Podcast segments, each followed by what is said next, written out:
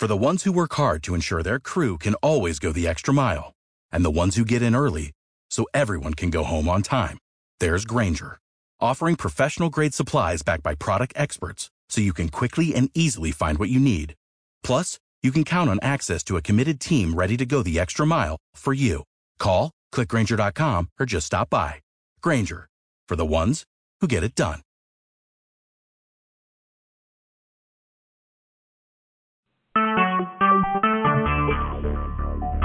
Talk shoes. Recorded live.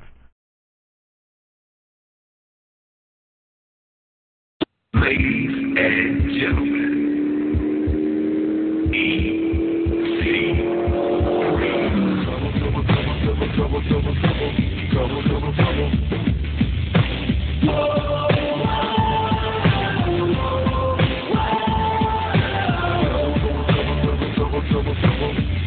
I've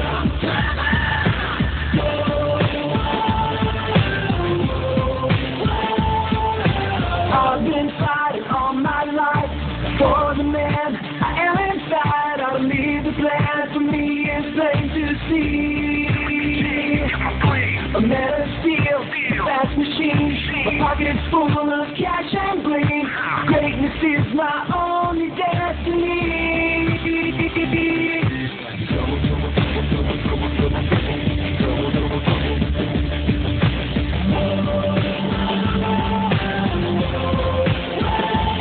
Hello, everyone. Welcome to Three Count Thursday here on NGSCSports.com, where we never stop. It is Thursday, April 30th, 2015. Tomorrow is the month of May, and that is the music from TNA's EC3, Ethan Carter III. He was featured in the main event of the LCW event in Lancaster, Pennsylvania, that we were part of the brand new pre show.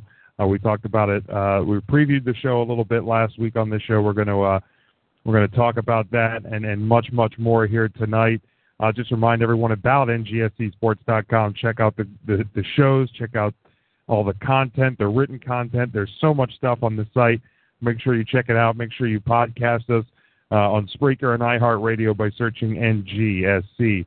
Also visit WrestlingInformant247.com. We are part of a 24 hour a day, seven day a week pro wrestling station. It is online showcasing some of the best wrestling radio shows and podcasts on the web today. So make sure you check that out. Wrestling Informant 247.com. You can also podcast this show directly by searching Three Count Thursday on your podcast store. You can follow us on all of our social medias at Three Count Thursday on Twitter and Instagram and Facebook.com slash Three Count Thursday. That's always the number three Count Thursday. If you want to call and talk to us during the show, you can do that by calling 724 444 7444. The call ID is 135138. Again, 724 444 7444. The call ID 135138. Without further ado, going to bring in our co host, Ryan. Ryan, welcome in, buddy. How are you? Hey, thank you, Jim. I am doing great tonight. Always a pleasure to join you each and every Thursday night to talk some pro wrestling. Very good, and and joining us in the in the first hour here is our is our guy that usually works behind the scenes with us, and as our stat guy Matt. Uh, but since he was part of the pre-show with us and uh, was on last week to preview Extreme Rules, we're going to bring him in to talk about the LCW event and uh, Extreme Rules. Matt, how are you?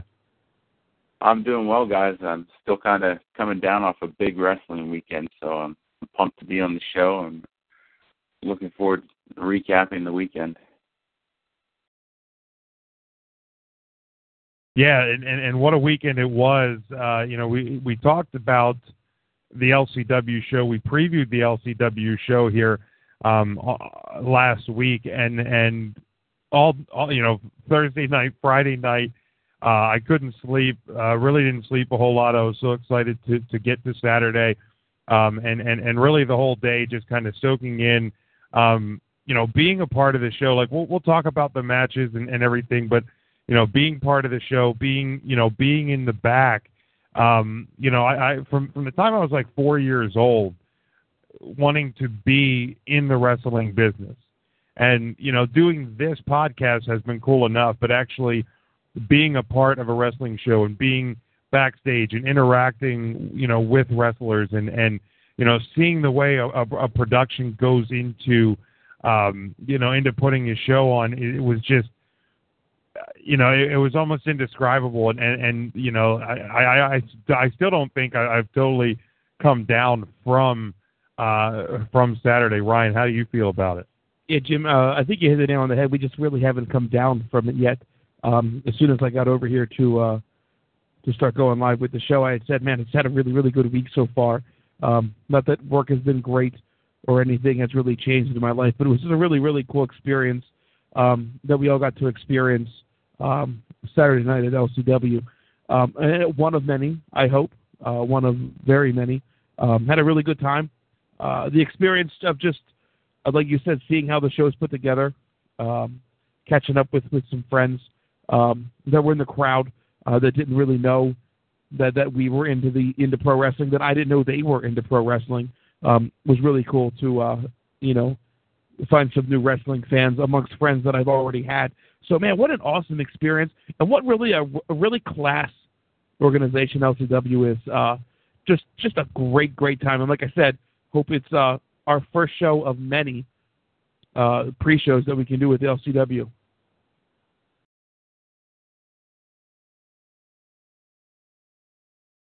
Yeah, Ryan, it, it it really was. It was it was a really cool thing, um, and and yeah, talking about the, you know the class of the whole organization and and you know I mean it's been around for a few years now, but you know the way everything just ran so smoothly, you know, and, and so seamlessly, you know, it was it was really um, a, a credit to to the whole crew at, at LCW. Um, you know, a great setup at the Lancaster host. You know, great vendors. Um, you know, you had you had interaction with the superstars and and, and the fans. Um, you know, just just an awesome awesome atmosphere. Matt, um, you know, for you, you know, you, you heard about our you know our feeling on you know what was what was your overall feeling about uh, about the show and the environment at LCW? Uh, I mean, it was really cool to get there beforehand. Uh, you know, we we showed up. I want to say four hours before the doors even opened to the public. So, um, I mean, just to be there beforehand and you know see see the guys as they're walking in, get to meet them, uh, get to see them warm up and do some training in the ring and see what goes on. You know, in terms of the setup of the ring and the, the equipment and everything. It was just just a really cool experience for me to kind of you know because I mean we we've all watched wrestling our whole lives and, and you don't really know what all goes into you know just even an indie show like that. So to, to even imagine it at a bigger stage is just overwhelming. And uh, to see, you know, the setup and then you know the crowd start to pour in, it was just a really exciting day for me.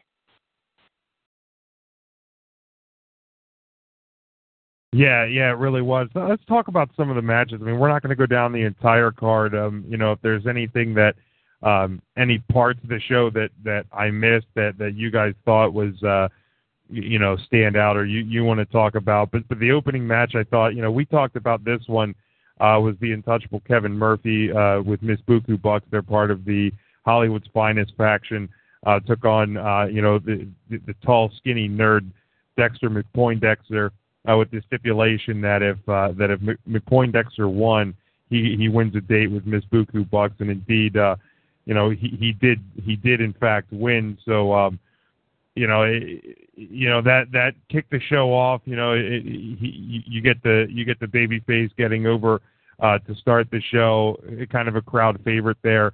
Um you know really i mean every match you know that you know i i sat there and even if i tried to be critical about it there really wasn't a bad bad match on the card. I thought you know everyone was a little bit different all had all had different strengths to them. Um, but uh, you know, this one started off well, got the crowd involved. Yeah, it sure did, Big Jim. Uh, great, great match. Uh, both of them, McPoindexter and uh, and Kevin Murphy, put on a, a really, really good show. Um, I'd, I'd love to follow up. Uh, everybody knows uh, Buku Bucks was our diva of the week last week, heading into the LCW show. I'd love to follow up with her, get her take on on the date whenever the date happens. Um, if the date actually happens, I'd love to follow up and, and get what, get her take on on the date uh, and a night on the town with uh, with Dexter McPoindexter. Um, and Jimmy, you're right. I mean, you can go top to bottom. I don't think there was a bad match at all.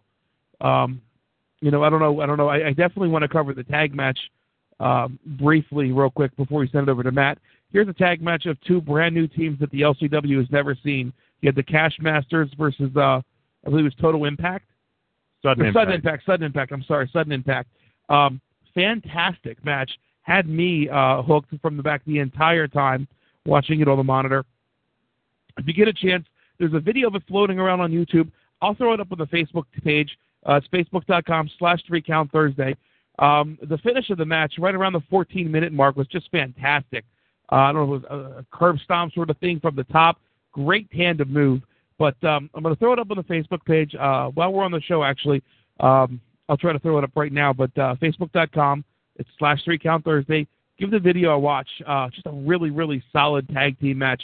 Um, and and they had the crowd invested with them. And these are again, they've never wrestled in front of this crowd, so that speaks volumes to how how good of a crowd Saturday's show was. I think it was over what 600 65 it's people. Clo- close to 700, I believe. I mean, that's a fantastic number for for a Lancaster uh, championship match. I mean, uh, this this Rod, uh, the one that's coming up um, should should be even bigger. Um, but uh, great, great, great matches to start. And again, I can't pick a bad match from the entire night. Matt, your your take on on the first few matches. I mean, there's just some great gimmicks in the first few matches. I mean, the, the Hollywood's finest group is, is just hilarious, and they, and uh, I mean, Dexter Poindexter is, is already one of my favorite, you know, characters to to be in the indie wrestling scene, and that includes uh, Harry Sanchez from ACW. But um, that tag match, I have to agree with you, Ryan. It was just it was just phenomenal stuff. Um, I mean, to to see how flawless those guys were in the ring. Um, you know, there may have been been a slip or two, but I mean, this this is uh, you know basically a house show, and they they put on you know a a five star match in my opinion, and, you know for both of them to be debuting and to put on that caliber of a match is just it's very impressive to me. Yeah, that the the finish of that match, I know. Um, you know, when we saw it, you know, we you know we were in the back, and and when you know when we saw it, and then to go back and and, and see it again on video, every time you see it, it it's just it, it's just great, great tag team work. Um, you know, and and for for guys like us that have been wrestling fans for you know basically our entire lives to to see something that you never have seen. And to see it you know to see it i mean basically in our backyard is is something that you know is so cool. You know you don't you don't necessarily I not that I said we wouldn't necessarily expect it, but um, that that we saw saw something that we never saw before was just it wa- was incredible, and it, and it was such a cool finish. The the, the of that tag match, and and you know, tag team wrestling is something we've talked about as almost a lost art when you're talking about the the you know the big the big shows. Um, it it it was just awesome. It was an awesome tag team match and an awesome, um, you know, and, and an aw- awesome start to the show. Got the crowd into it. Um, you know, I know we were told by uh, uh, we, we we were told going into it that you know the the crowd's very active. The crowd's going to let you know when you when you do things right, when you do things wrong. They're very interactive, and um, and they were from from even even during the pre-show, which you know for, for us from our end, you know, and and and I already can see the ways that I can improve what I did uh, on the pre-show and what I didn't do, but there was even crowd interaction with us, and it was the first time that we were we were doing that. So it was a, it was a great crowd uh, uh, as well. I definitely want to make sure we get that out there that that we were so uh, thrilled to have a crowd that was uh, was so great. I think I think that when we got to the back, a couple of the guys were talking to us. They said, "Yeah, how do you think it went?" I said. Well, some people interacted with us and we didn't get booed, so in my book it was pretty good. Right, we didn't get booed out, which was, was fantastic. So, so we'll call that a win for our first show. Obviously, had a little bit of nerves, um, you know, uh, podcasting Um, and, and we do live shows, so we the element of live is not the issue. But you know, in front of 600 people, it's a different uh, environment than than in the LC. Or I'm sorry, the uh, the three count Thursday studio, anything like that. So uh, definitely some nerves, but uh, I think instantly, you know, we're all you know professional enough to, to go backstage and be like, man, I, I should have done this differently, or I could have done this better. Um, so it's, it's something that's only going to get better. It's going to be more interactive. Um, I'm very, very excited about it. And hey, just a quick shout out. We, we brought up Sudden Impact, uh, the opening tag match. If you watched Raw, you actually caught one of the Sudden Impact team members. His name's Patrick Clark. Um, part of his Tough Enough video they aired as part of the promo, which was pretty cool. Uh, so to kind of tie in everything that happened this weekend, uh, supporting indie wrestling, and then watching Raw, um, you caught some of Patrick Clark's Tough Enough um, entrance video and he has a profile now up on Tough Enough, www.toughenough.com or uh, whatever the website is. So uh, good luck to him and his tag partner as well, um, Lil G, I believe, uh, also uh, submitted a video to uh, to Tough Enough. So hopefully we can see more from these guys in the future. Yeah, yeah, very good stuff. Um, we'll talk about some of the matches that had, like like we did last week, had some of the more recognizable faces to the to the mass audience. But one of the ones that uh, that stood out to me matches of the night was the uh, Rotten Core title, the Bad Apple Armor sponsored Rotten Core title match. Uh, hybrid Sean Carr defending his title against uh, the wrestler of the Millennium, Louis G. Rich. Hybrid Sean Carr, this is actually the second time we've seen him. He was at the ACW show that we attended, um, uh, what, a month and a half ago. Um, this guy's unreal. I mean, uh, I, I I was you know I was impressed with him when we saw him at the ACW show. Uh, again, just the, the the the match he put on, you know, the the, the quality of work that uh, that that he had, um, you know, again this past Saturday was was just off the charts. He incredible. I mean, almost speechless. I can't think of the the right adjectives to uh, to describe him. No, you're right, and it was one of those matches. Again, we can kind of go back to the ACW when we talked about that show. Um, he was part of the uh, the high flying four way match that uh, you know just really you know blew away the entire night, um, and and really really stole the show that night. Um, and and the guy uh, the guy the guy's carrying the uh, the Bad Apple belt for a reason. Um, you know, they put a belt on the guy because he's fantastic. He's really, really is a good wrestler. Um, and, and, and it was a great, solid match, start to finish as well.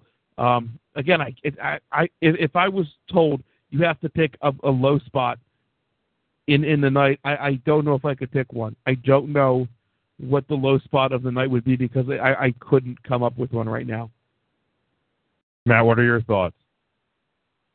Yeah, I mean, uh, as the night progressed, it, I mean, there there wasn't, you know, we joke about, you know, during Raw there's the bathroom break match. So there wasn't really any of that um, during the show, and so I mean, it's great that they have an actual intermission so you can actually go use the restrooms because the matches are also great.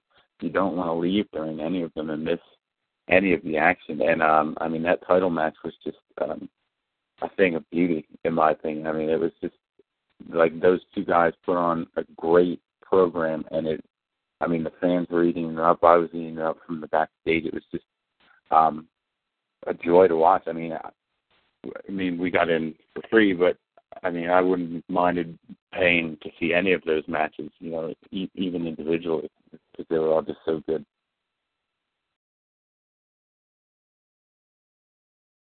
Yeah, absolutely. Uh, you know, would would not uh you know and, and for the for the price of admission to these LCW shows um easily easily worth the money probably worth more than what you're paying to get in the door there. Um just absolutely absolutely um phenomenal great show. Some of some of the names on the card that that more people you know and, and a broad audience recognize uh the franchise Shane Douglas uh took on uh Eddie Valentine uh, the the the match that uh, you know I enjoyed, and we'll talk about obviously uh, as you heard the intro music. Uh, EC EC3 uh, was in the main event, but uh, the perfect owner Jason Smith, who who is you know the Vince McMahon of the of LCW, and his tag team partner LCW uh, Lancaster Heavyweight Champion Snitsky uh, took on the chairman of the championship committee, Chance Tucker, and Rhino, kind of in a uh, I don't want to say mixed tag, it, it, you know, because you have it, you have the the two wrestlers and the two you know like front office guys uh, in the match. So um, really, really entertaining match. Uh, Snitsky and the Perfect Owner just get unbelievable heat. Um, I mean, it's it, it's truly. Uh, you know, I, I joke about him being the Vince McMahon, but you think about like the corporation and the authority when when when you when you get that huge heel heat that's exactly what they have. Um, great match. Uh, Chairman Chance Tucker and, and Rhino got the win, so they now control the uh, LCW Heavyweight Championship Committee. That was a stipulation on the match, but um, you know, just just good good stuff. Really, really was. Chance Tucker gave uh, gave the perfect owner a a uh, stunner to win the match and and um, finished it off but got you know that that was the match. I believe that one was the one coming out of the intermission, was it not? I, I think so. And yeah. then uh, there was the one match uh, in between that, and then the EC3 match. Yeah, um, so it got it got the crowd re-engaged right away out of the intermission, which was awesome. Um, Matt, you know what? What, what were you, Ryan? Your guys' thoughts on the match? Man, I'll tell you what, and, and and let's just go back for a second. Um, we're talking about shows. General admissions ten dollars in advance, twelve dollars at the door. Um, if, if, if, you struggle coming up with ten bucks, um, you know you have to figure out a way to do it because it's it's totally totally worth the ten dollars. Um, it's worth the twelve dollars. Uh, I think they have VIP front row tickets that are like fifteen that get you front row tickets um, to these shows. It's it's absolutely worth it. Um, the the perfect owner and, and Chance Tucker, just the following that they had, if they would have had that match, Jim, I think that would have been enough heat and and and uh, and, and face enough of a draw to really want to see have people watch that match. Uh, but once you added Rhino and Snitsky into the fold, it was uh, just a mess that had potential to be off the hook. Uh, I, th- I think, like you said, it was the one coming back from an intermission, um, which is always kind of a tough spot to be in. But uh, man, picked the crowd right back up, and, and, and the crowd was invested for the rest of the evening. Um, just a solid. Again, man, I can't stress how solid of a card this was. Matt, uh, your your take on uh, on this match, and then they had the the altar of winning with Andy Weinberg, and then uh, Jim. I guess we're going to touch up on EC3 to to close out this segment. Yeah, that's what we'll do. But Matt, uh, yeah, what were your thoughts? Uh, I mean, it was really cool to even interact with with Chance Tucker before the show even started. He came out during our you know panel and you know uh, gave us some insight on the match. So that was really cool to just interact with him before we even got to see him perform. And then I mean, he hit a beautiful stunner from finish. Um, great match, and I can't I can't say enough about Andy Weinberg. I've said it to him. I said it to you guys. I mean that the promo he cut during that match was just it was unreal how good he was at getting that crowd to be furious at him. I mean, he he just he's a great, great promo cutter, and I I can't praise him enough. You know, I've I've said it to him on his Facebook page this week a couple times, just how much I enjoyed that promo before that match. Yeah, I do actually one one more other other match I want to talk about is probably the guy that um I, I would say arguably had the, had the best uh got over the you know, was over the most of the crowd was the the Red Scorpion. Mark Hazel is, is one of the local favorites there, um, and and he took on the German Hammer Joseph von Schmidt. Um, probably I I would think I would argue was was the the most physical match of the night. Two big strong guys. Um, you know, great spots. You know, had had interaction outside of the ring. Actually had a a, a double count out. Uh, w- was the finish there, and and um, and, and they just uh, just put on a you know real good real good match. You know, had had some of the you know you know grab some popcorn out of you know, out of somebody's hand, throw it on the other guy. You know, throw throw a cup of soda or something. A guy in one of the in in uh, I think Hazel did that to to um, Joseph von Schmidt. So, so that you know that was, was, there was that, some beer and some soda and some yeah. I some mean, it, it, it thrown was, around it after a, that match. It was a fun, interactive, physical match, and I I, I thought you know that one is really good. And, and like I said, one of the guys that that's really really arguably the the biggest um, local favorite in in LCW in, in Mark Hazel. James, I think you're absolutely right. I, he's got to be um, one of the most over wrestlers in, in the LCW right now. Um, former LCW heavyweight champion. Um, and I, they, they've announced some of the card, correct, for the next show? I, believe so. Yeah. Already. Okay. I think I think he found himself the next show. I think he's earned himself a spot in in the heavyweight title picture again. Um, I, I'd have to find where the card got to uh, for for ne- the next show, uh, but I believe, excuse me, we have. Uh, it has been announced that it's a triple threat match for the Lancaster Heavyweight Championship. Snitsky will defend against Rhino and the Red Scorpion, Mark Hazel. I So- believe so, and and and uh, you know, so that that's good for you know for for Mark Hazel to find himself back in the in the title picture. I know, uh, you know he he is a former LCW champion, correct? Uh, uh, yes, he is. Yeah, yeah. And again, what what great promos these guys cut. Him and uh, Joseph von Schmidt. You know, before the match, just just really really solid promos. Uh, these guys are true professionals.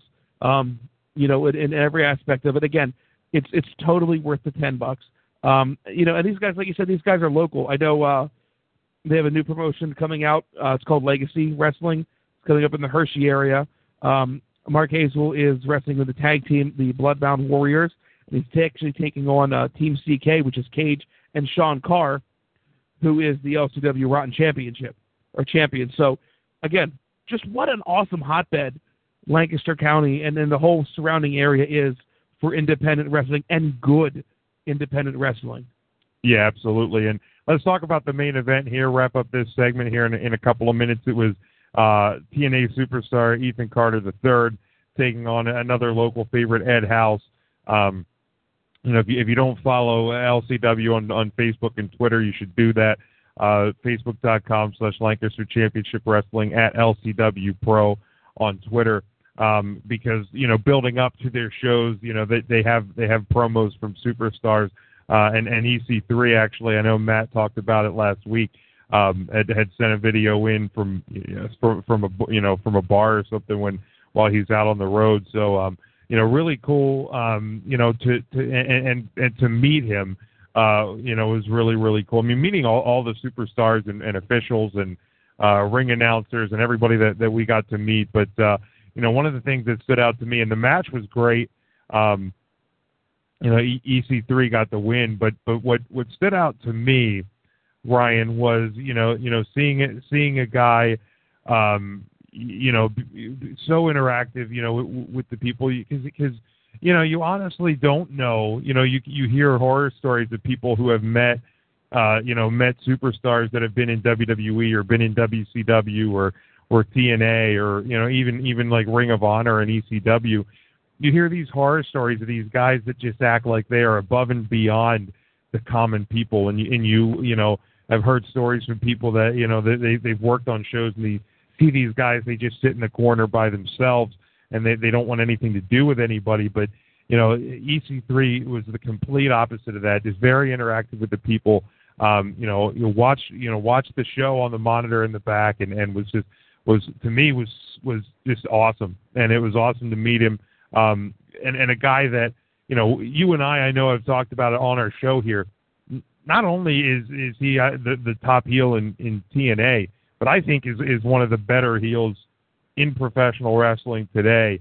Um, and his ability to get people to hate him uh, is so good, and, and it was a great match. Ed House and he, you know, tore down tore down the house. Uh, no, you know, pun intended there. Um, to to close out the show. Um, perfect perfect match to, to end end the show on. Uh, Ryan will let you you know give your final thoughts on that, and, and then Matt his. Yeah, we had uh, EC3 picking up the victory there, uh, going over Ed House, but really putting Ed over then at the end with with a great promo. Um, uh, from from what I had heard, it was probably one of the last people to leave the Lancaster Host Resort on Saturday night. Uh, stayed stayed by, met every fan. I know we got to uh, interact with him briefly after um, the dust settled and everybody was kind of finished. We uh, you know had a few words with him. So fantastic. Um, you know, it's funny that that they have in, in TNA the uh, the Can't Wrestle chance, um, and, and such a great, great comeback uh, that he has. And it's actually we I we, disagree. We, we both I disagree. I'm very good. Um, we, you know, we both picked up those shirts actually from him. The the You Can't Wrestle, and then it says I disagree. I'm very good because the guy can wrestle. He's a fantastic heel. He just has a really good way of just picking on somebody's nerves. Um, and we talked at great length a couple weeks ago uh, when he faced Rockstar Spud on Impact um, and bloodied him up. It's such a, just a great, great match. Um, you know, a match with with, with the color, um, and then just great heel moments at the end um, when he was going to kind of shake his hand. I'm not going to cut your hair, um, and then and then just went full blown heel on everybody. But uh, seems like a fantastic guy. Like and you said, he seems totally just into it the whole night. Um, you know, sat down watched a lot of the matches in the back. Um, you know, was seen kind of just walking around, just a really, really just a, what an awesome guy he really was. So uh, a great, great uh, pleasure to meet with him uh, from from the LCW. Matt, uh, your take on on in the main event match, um, House versus EC3, and uh, and then your your interactions with him as well. Yeah, I mean, it, we had been backstage, kind of, you know, interacting with with everyone, um, you know, getting a chance to talk to the refs, the other talent. Um, but I know the three of us went out then and sat at the at the table to watch the main event, and um, I'm glad we did. Um, not that we didn't watch the others, because we did on the monitor, but um, they put on a great show, and to see it, you know, that that up close was just awesome. And like you guys said, he's just he seems like a very humble guy. You know, he, understands the, you know, the kind of brotherhood there is in the wrestling community, and you know, it all night you could see him, you know, interacting with the other talents of LCW, you know, giving them tips, taking hints if, if people want to give them to him. I mean, he seemed very open to, to everything that people had to say to him.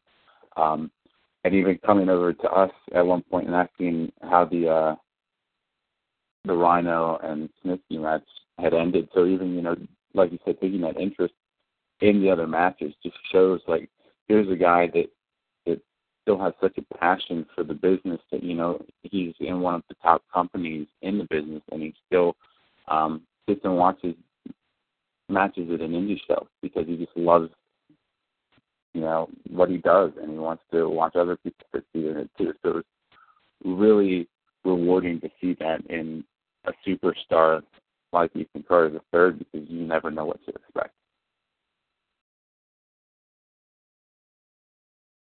Yeah, absolutely, and and um, you know, really, it was just it was just a, a really, really, um, you know, really, really awesome night. Uh, you know, it it, it almost kind of sucks that the next one's a month away, but you know, give us time to uh, to settle down from this one, start thinking of ideas for the next one, and, and getting ready because at the next one, which is uh, Saturday, May 30th. Um, the the the special guest that was announced. You know, if you follow us on Twitter at Three Count Thursday, Facebook.com slash Three Count Thursday, you'd already know this. Um, the, the special guest that will be appearing is Rowdy Roddy Piper. Going to do a live uh, Piper's Pit during the show.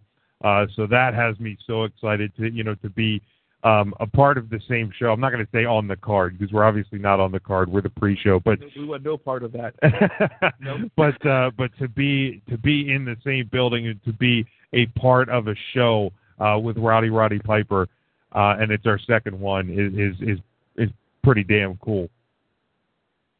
Dude, I, I can't. I, I'm at a loss of words, honestly, for the whole Piper thing. Uh, just so so excited about it. Like I said, they they've announced a few matches. Um, a three way match for the uh, for the heavyweight the Lancaster Heavyweight Championship.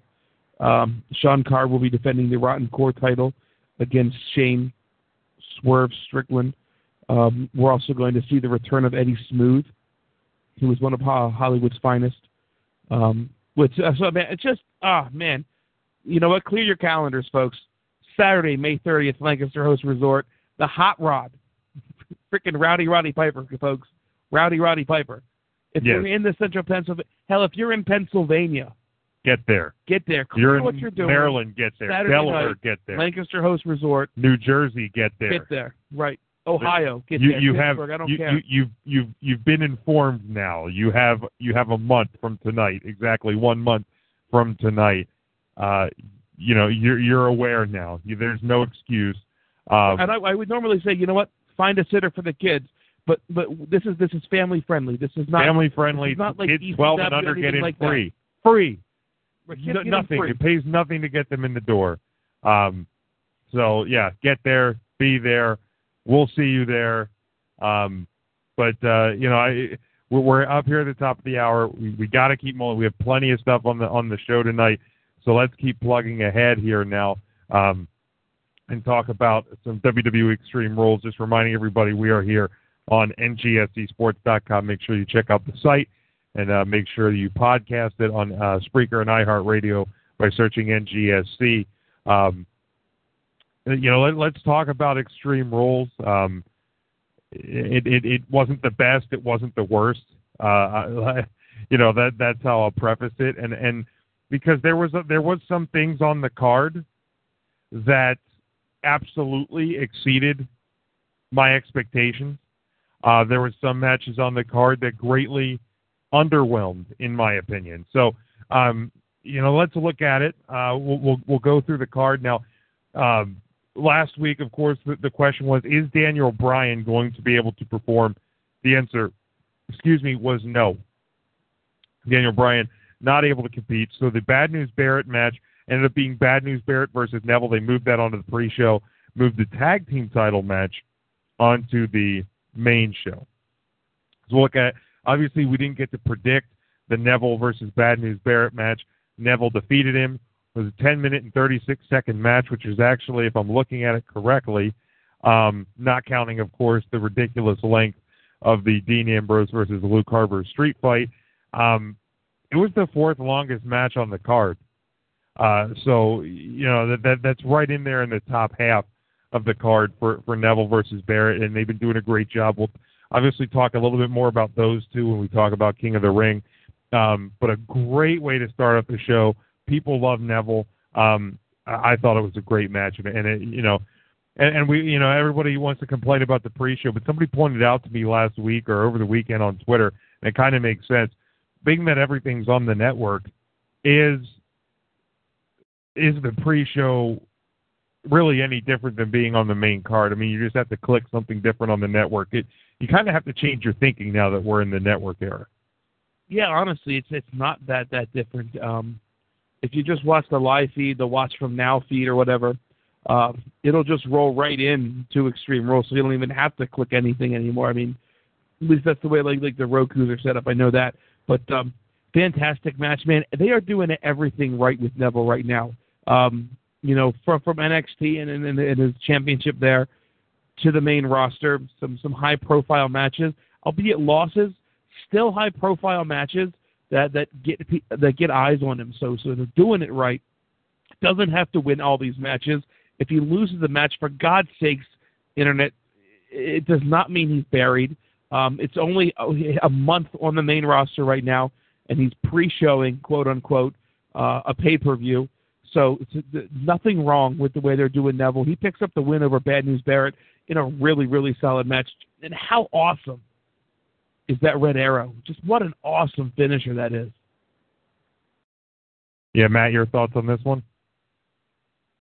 Yeah, I mean, like you said, they're doing everything right with Neville. It's like a complete night and day versus how the Ascension was handled and how Neville is being handled. Um, and I mean, he's he's getting over with fans really early on, and a lot of it has to do with talent because the guy has a ton of talent, and you know everyone's going to really enjoy the, the aerial moves that he has in his move set. But he's also just, um, I mean, he seems like an all-around complete wrestler. You know, he can sell well. Um, he has a very good move set. You know, he's he's not all just flips. He can do technical stuff too. And uh, I'm I've been a huge Bad News Barrett fan for a while. So to see those two lock it up in the pre-show, um, it, it was really exciting for me, and, and they put on a fantastic match.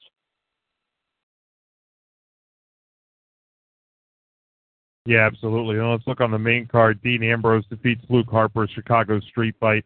Uh, that opened the show. You know, they fought in the ring, went to the back, uh, ended up getting in an SUV and driving off. Later, returning and finishing the match um, in in the arena. Uh, I would have liked to seen you know some on the street shot, like oh our cameras caught up with uh, caught up with the guys at the Italian Beef uh, place, or you know at, at you know, so, such and such pizza shop or something like that. Um, but I thought it was cool. You, you know, you leave, then they come back and finish it, kind of similar to the uh, Hollywood backlot brawl between Roddy Piper and, and Goldust back at WrestleMania 12. Um, so the match time comes in at 56 minutes and 10 seconds. So obviously, you know, it wasn't completely that. I mean, I, I, I wish I would have thought to stop and, and start a stopwatch uh, for those. But um, Ambrose gets the win. Uh, we all predicted that one. Um, uh, you know, I, I thought the two guys worked really well. Uh, ne- you know, neither, you know, both guys came off looking pretty strong. Um, nothing, nothing bad, nothing great though, but uh, but good, solid match to op- quote open the show. Yeah, it was a really fun match to open the show. Uh, I, I question the fact that they wrote him off in the car because I feel like the match was really gaining some some positive momentum. The crowd seemed to be really into the brawling that they were doing, um, and then you put the match on pause, which was awkward. Like it was, it was just seemed really really weird uh, for them to come back in. Then it was after the New Day match, I believe, before the uh, the Cena Rusev uh, match. Mhm. It's, it's kind of when they brought him back in to to to do a quick finish, and it was a quick quick finish afterward. It wasn't like they continued to brawl for another five minutes or ten minutes and then you know finish the match. It, it just it just seemed awkward to me uh, that they would kind of push pause on a really really hot match, but. uh like you said, uh, Ambrose picking up the W over uh, Luke Harper, and uh, it would could have been the match of the night, but because they had the whole drive away thing, uh, it, it did not.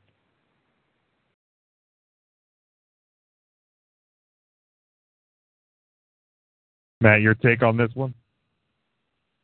Um, I, I'm actually in the opposite mindset. I I thought the match was good, but um, I wasn't really into it until they left the arena for you know, like you said earlier, it was, it's a Chicago street fight match. You know, I didn't even understand why the pinfall had to happen in the ring if it's a street fight. But um, I, you know, I, I like both the guys in the match, but I, I wasn't really you know super jazzed about it until they they left and made it an actual street fight.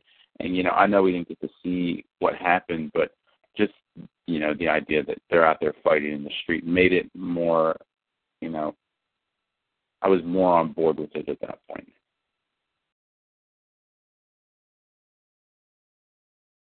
Yeah, you know, I, I, I mean, it was something that was different. Like Orion said, the Chicago crowd into it, but uh, you know, both guys, both guys did a did a did good work, and and that's all you can ask, especially when, uh, especially when you are kicking the show off with the at least with the initial start. Um, Dolph Ziggler versus Sheamus in the Kiss Me Arse match. We all predicted Sheamus. He did not win.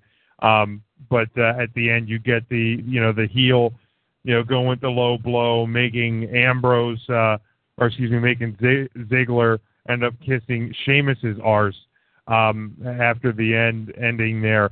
Um, you know, I, I can't say enough about how much, uh, how well Sheamus ha- has done with the heel turn and, and coming back, um, you know, c- coming back and, and with this new gimmick and new attitude. I, I absolutely love it, and and the way that uh, the way that this match and and this whole situation ended just continues down that road.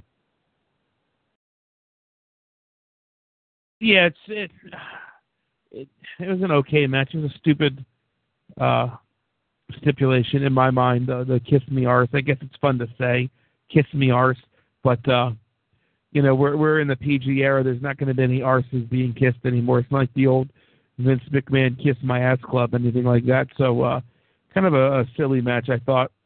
Uh It's kind of weird that that that Dolph Ziggler's still with the company after all of these news sites reported that uh, he sent the tweet out and that he's leaving. Uh, so good to see Ziggler still with us, I guess. Um, sarcasm, but um, I mean, it is good to see Ziggler with us. I, I take that back.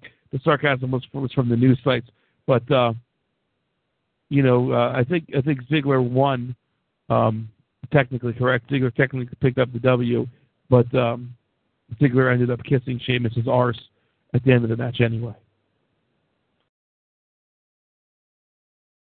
Yeah, the gimmick of the match, I I just couldn't really get behind. Um, but it, it was a solid match. I mean, I like I like both people that were involved. But I really like Ziggler, and um, I mean we've been begging for heel Sheamus for a while now. So now that we we have him, I'm not going to complain, especially when he's been a great heel since his return. Um, but I mean the the whole gimmick and the the whole you know teasing will he or won't he actually kiss the arse that was a little drawn out too. But um, we can't argue with the finish. You know, Dolph gets the win, but the heel Sheamus does heel things and and really walks out with his head held high.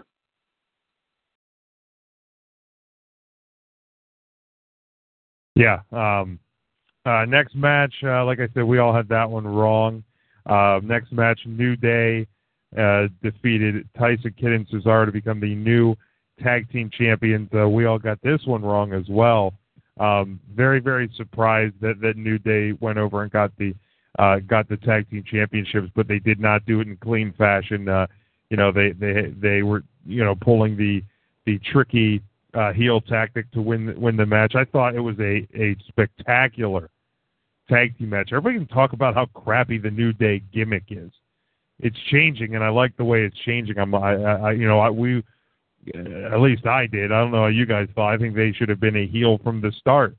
Um, but uh, just an unbelievable for for in a world again where we talk about tag team uh, tag team champion or tag team matches are, are non-existent.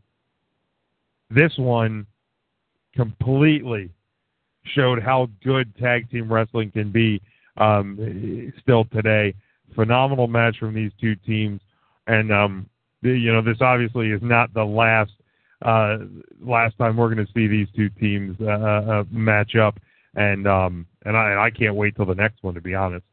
I, I guess putting the belts on the New Day had to happen to legitimize them a little bit. Uh, I think people still looked at them as, as a joke uh, and didn't really buy into the talent that New Day had. So I see the necessity to put the strap on them. Uh, I don't think it had to happen now. I think Cesaro and Kidd didn't have quite a long enough run. I would like to see them hold it a little bit longer. Um, and again, not that it always has to be really, really long title reigns. Uh, I just thought uh, Kidd and Cesaro are good enough that they they would be able to. And I get they lost it to some some trickery, um, some some heel tactics from the New Day. So I, so I guess that adds to it. But uh, I, I was kind of surprised that the New Day walks out of Extreme Rules, your new WWE Tag Team Champions. Matt, uh, w- what's your take on the New Day? I know you're a big Kidd and Cesaro fan, like the three of us. We we are really over on them. Um, what's your take on the New Day walking away, your new tag team champions? Uh, I am a big Kidd and Cesaro fan, but I'm probably a bigger Kofi Kingston fan than I am of Kidd and Cesaro. Um, and so to to see him finally getting a gimmick that, you know, it's not you know here comes smiling Kofi. Um, you know, he's actually doing something and you know working as a as a heel. Um, and when you have a guy like Big E who just gives off a, a heel vibe, um, and a, Xavier Woods just has like this smarminess to him. It's just it's a great heel stable, and I hope they they kind of stick this program for a while. Um, that being said, I would have liked to see Cesaro and Kidd hold on to the belts for a little while longer, just because it was so frustrating to watch the Usos have the belts for so long. That to take them off Kidd Cesaro this quickly is uh, it's a little disappointing. But um, I'm gonna gonna wait and see what they have in mind for the future. Um, but I'm on board at this point. Yeah, very good. Uh, next match was the uh, obviously you had the conclusion to the Chicago Street Fight, but uh, John Cena defeating Rusev in the Russian Chain match. And Ryan, this is a match that uh, last week I, I was talking up and I had built up in my mind as something that I was very intrigued to watch. This match couldn't have disappointed me any more than it did. I thought it was really boring, um, and and I thought that the uh, I thought that, that that the you know I, I we all predicted Cena to win. So it's not that Cena won and and beat Rusev again that has me upset. It, it's that coming out of this match, it, it did nothing to make Rusev look strong, and that's what bothers me about. I'm not and I'm not saying he's buried. So so tap the brakes. I'm not going to be one of these IWC smarts that sits there and, and, and flashes the word uh, buried around because that's not what I'm saying. All I'm saying is, it, is it, nothing happened in that match to make Rusev look strong, and that's frustrating. But but Ryan, the, the one thing that coming out of it has been talked about. I listen to um, I listen to podcasts all day at work, um, wrestling podcasts, sports podcasts, and all the wrestling podcasts pointed out one thing about this particular match and the way this match finishes. You had because because the interruption, anytime there was an interruption being a, of some sort of wrestling move to break up a guy hitting the four corners. Well, you had Rusev and Cena touch three each touch three of the four corners. Then they went for the fourth corner. John Cena gave Rusev the F5 before hitting the fourth corner. So really, the AA. Oh yeah, what did I say? He said the F5. Yeah. Why do I keep doing that? Even when I was like tweeting with somebody about it this week, I almost did that. You put you put Brock Lesnar in the match, the match gets a whole lot better. it probably does. It probably is. Yeah, it's definitely more brutal. Sorry, hits the AA and then hits the fourth corner. So did John Cena really win that match? But either way, Cena is still the U.S. champion. This match grossly, grossly disappointed. Man, from start to finish, this match had me laughing. I mean, the goofy ass lights. Uh, lights that, were bad. That in the beginning they were like, ah, ah, ah, ah, the lights weren't. They didn't turn them on off at, at the proper time. Uh, just, just, yeah, just an awful match. I mean, and that's the thing. We we predicted John Cena to win, so that shouldn't be the surprise. We we predicted it to be uh, a brutal sort of match. It wasn't. The chain was just kind of there. I, it just it lacked anything. I hate to say it, but the match, in my opinion, sucked. Like the worst match of the night was turned in by Rusev and John Cena, which um, people can jump all over. Oh, John Cena can't wrestle. No, it's not that at all because he's had better matches lately and had good matches with Rusev so far. Look at the WrestleMania match; it wasn't a bad match, but uh, yeah, this one definitely, definitely missed its mark. It was 13 minutes of boredom in in this pay per view that uh, that I thought, like I said, was the worst match of the night. So, uh, Matt, I'm interested to hear your take on on on the chain match and, and what you thought about it. I'm not really sure I'm clear on the rules now because I thought you you know once one person hit one corner, like if another person hit another corner, that canceled out the one that was already hit. Cause normally, you know, you see the finish where you know someone's carrying a person, and as they're hitting their light, the person they're carrying hits it as they're being carried past, and that's you know kind of how that worked out. Um, so I wasn't really clear on on why all of a sudden the rules changed. Maybe it's the Russian chain rules, and we're used to I don't know Brahma bull rope rules or whatever. but um, in terms of the match, it was just it's really sluggish. Um, and, you know, I'm a big Rusev fan, and even he just didn't really look into the match. I, I did love the big pop for Lana. Um, I thought that whole part of the match was great. Um, her, you know, reacting to the fans chanting for her, um, and you know, the rumors are out there that you know there's a big program in the works for her, which you know, count me in. But um, she was the best part of that whole match, and all she did was you know smile, wave, and get sent to the locker room. So that's um, it's not really good when two of your top performers are putting that, on such yeah, a that does. Yeah, that tells you all you need to know about that match. Yeah, I'm intrigued to see what they're going to do with with Lana here. Um, yeah, the the rules thing was a little bit confusing, you know, I think to to everybody watching, but uh either way, Cena still you're still the US champion. Um Divas match was next. It came in the, the shortest match, seven minutes eighteen seconds. I still thought it was a good match. Um, Nikki Bella retains uh, the the the women's or excuse me the Divas Championship. This was one of the only matches that the uh, that the three of us actually differed on. I got it right. You two got it wrong, which brought me in at uh, five and two for the the show. Each of you at uh, four and three. But um, and I thought it was a good match. It wasn't the best uh, Divas match uh, that that we've seen, but definitely definitely one of the better ones. I, again, I would have liked to have seen it, you know, to go a little bit longer, but but when you're timing out a show, um, you know, it it it wasn't to be. Um, but again, just you know, not much else to say. I thought it was a solid match. Um, you know, I kind of like the the new look for uh, for Naomi with the glowing shoes and Um, you know, whole whole little little different attitude. I think is is very good. Excuse me. Yeah, the glowing shoes is actually uh, a pretty cool, pretty cool little trick. Um, I, I don't really know what we're doing with this. I thought uh, uh, I don't I don't want to crap on Nikki Bella, but uh, you know she's she's held the belt in 159 days now, which is pretty impressive. It's longer than I thought she was going to hold the belt.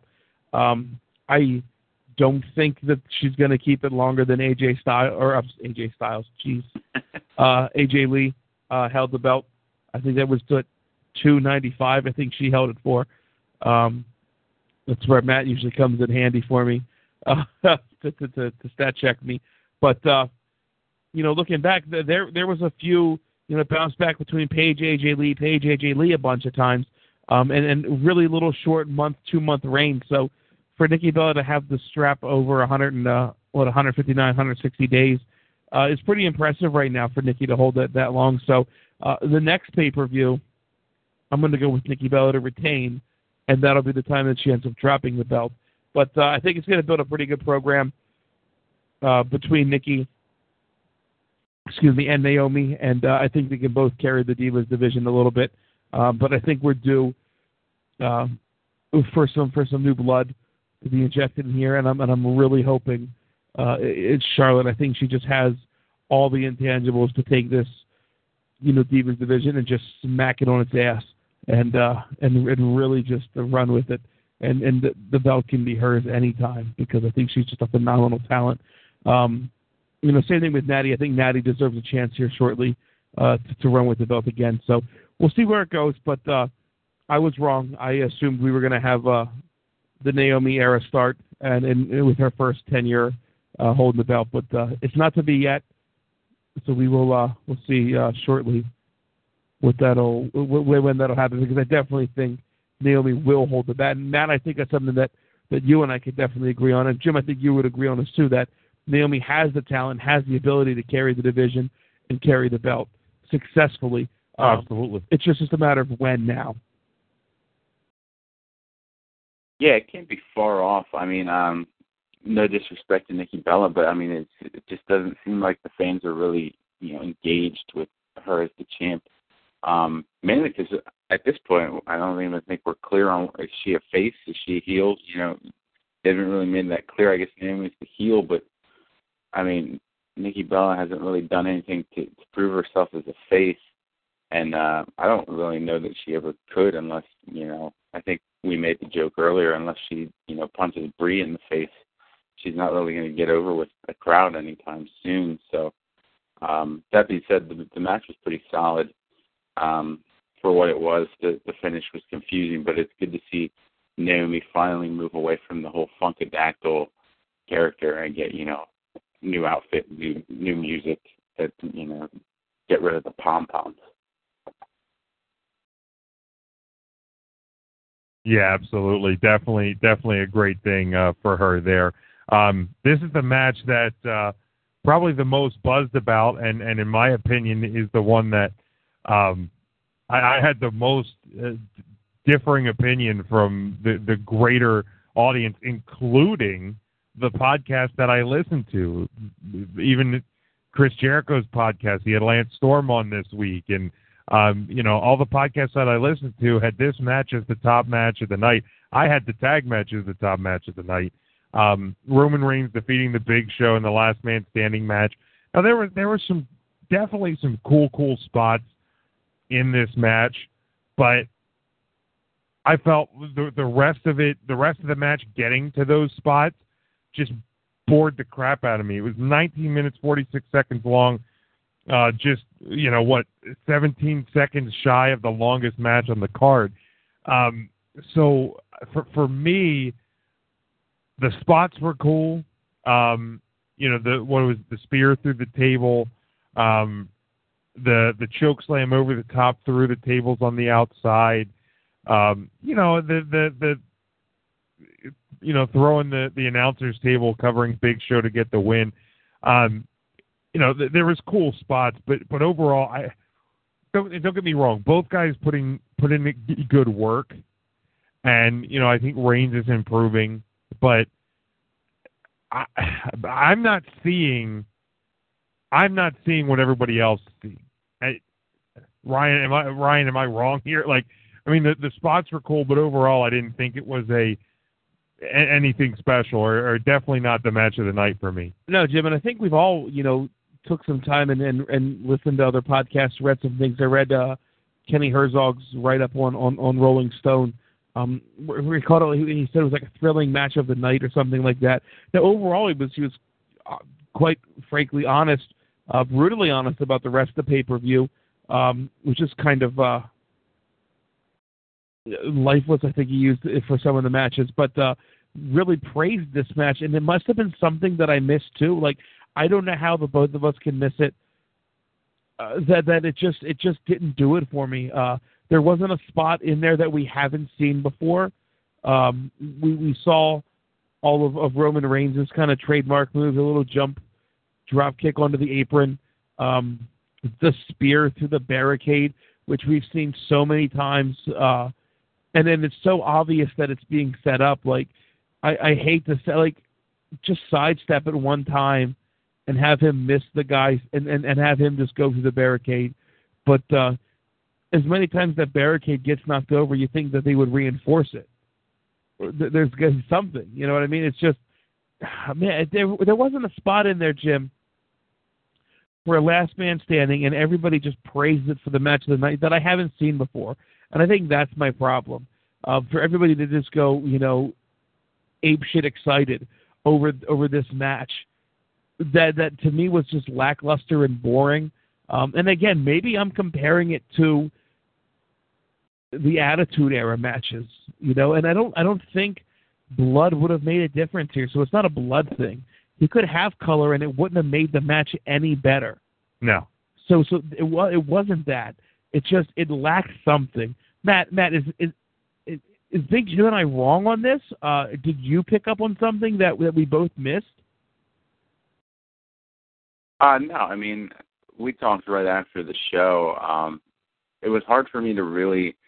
I mean, like you said, the the big spots were big and they were cool. Um, and Reigns certainly is getting better, but it it was hard for me to really get into it when my.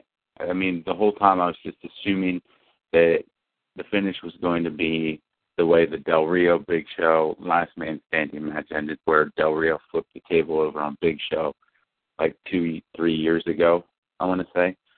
And I mean, how else are you going to keep the Big Show down? I think it would have been even better for them to have Reigns, you know, keep Big Show down with his finisher, make one of his finishing moves look strong. You know, cock the fist, and that's your knockout punch or something. But I mean, it was just it seemed like a recycled, tired match to me, and it was hard for me to get really into it. And to for people to say it was the match of the night is just confusing to me because I thought if not the tag teams that you know Bad News Barrett and Neville was the match of the night, I I wouldn't even have had Big Show Reigns in my top three. I don't think. No, I would struggle to put it there. You're absolutely right. Like and again, it's not that I'm trying to crap on Reigns because he is getting better, uh, like Big Jim said. Um, and, and we all know where Big Show's at in his career, but but can still put on I think a solid match. You know, in the instance, it just it just did nothing nothing for me. Uh, yeah, it, it, it is. It's just it was just an average match with recycled things. Like you said, Alberto Del Rio, we we pretty much saw this match before, so it just ah, Jim, I so we can't be crazy. We can't, be, and, and if we are, reach out to us. You know, at Three Count Thursday, tweet at us. Uh, we're on right now. We're all we're all on the Twitter. Um, at Three Count Thursday, let us know why we're wrong. Uh, what what did you like about the match? Where where what what did we miss that made this match so special and make it the match? Maybe it was match of the night because the rest of the card was kind of meh. Maybe that's but, what it was. But no, like it can't be put above the New Day match. It can't be put above the Neville match.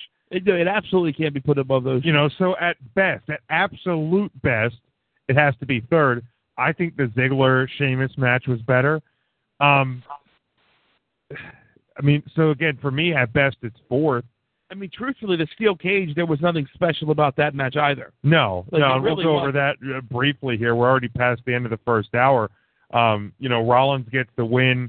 You know, you you had you had Kane getting involved, which we knew was going to happen. You know, you had um, J&J Security getting involved. You knew that was going to happen. It was the longest match on the card, uh, 21 minutes 2 seconds, but um, you know, really again nothing to uh, really nothing to to write home about it. I think I, I was talking to a guy at work about it who's a wrestling fan, and I was like, you know, it, cage matches because of the, you know, you know where the big spots are going to be. Guys are going to sit up on the top and punch each other. Uh, you're going to have somebody, you you know, break through the door. Um, it's just not. Uh, it's not.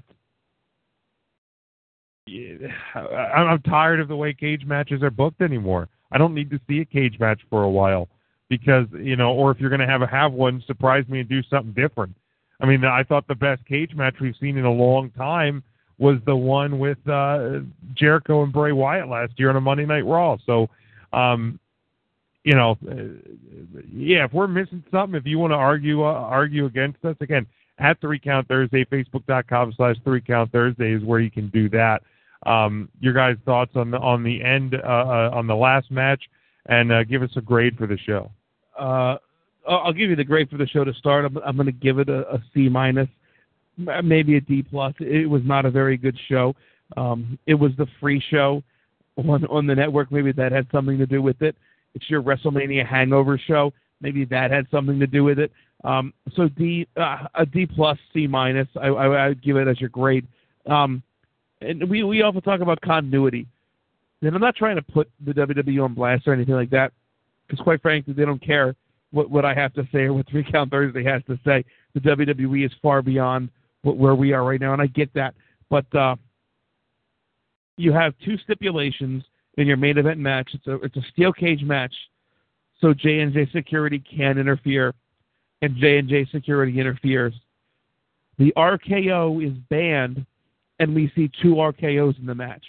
Um, so it's just it, it, it everything goes out the window. I Well, that it's a th- well, the one match, RKO was on Kane, so that's not really but it was banned.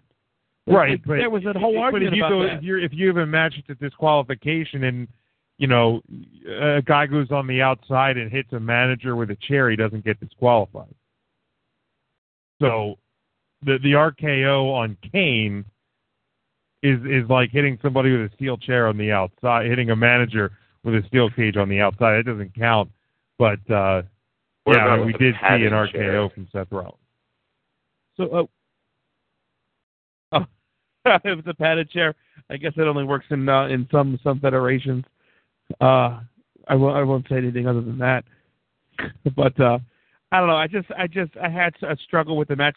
The match was long. It was over 20 minutes long, um, and and it felt like it was a long match. And it wasn't like an exciting long match either. It was just a long match. So all in all, you add everything together. I was disappointed with Kidd and Cesaro losing the belts.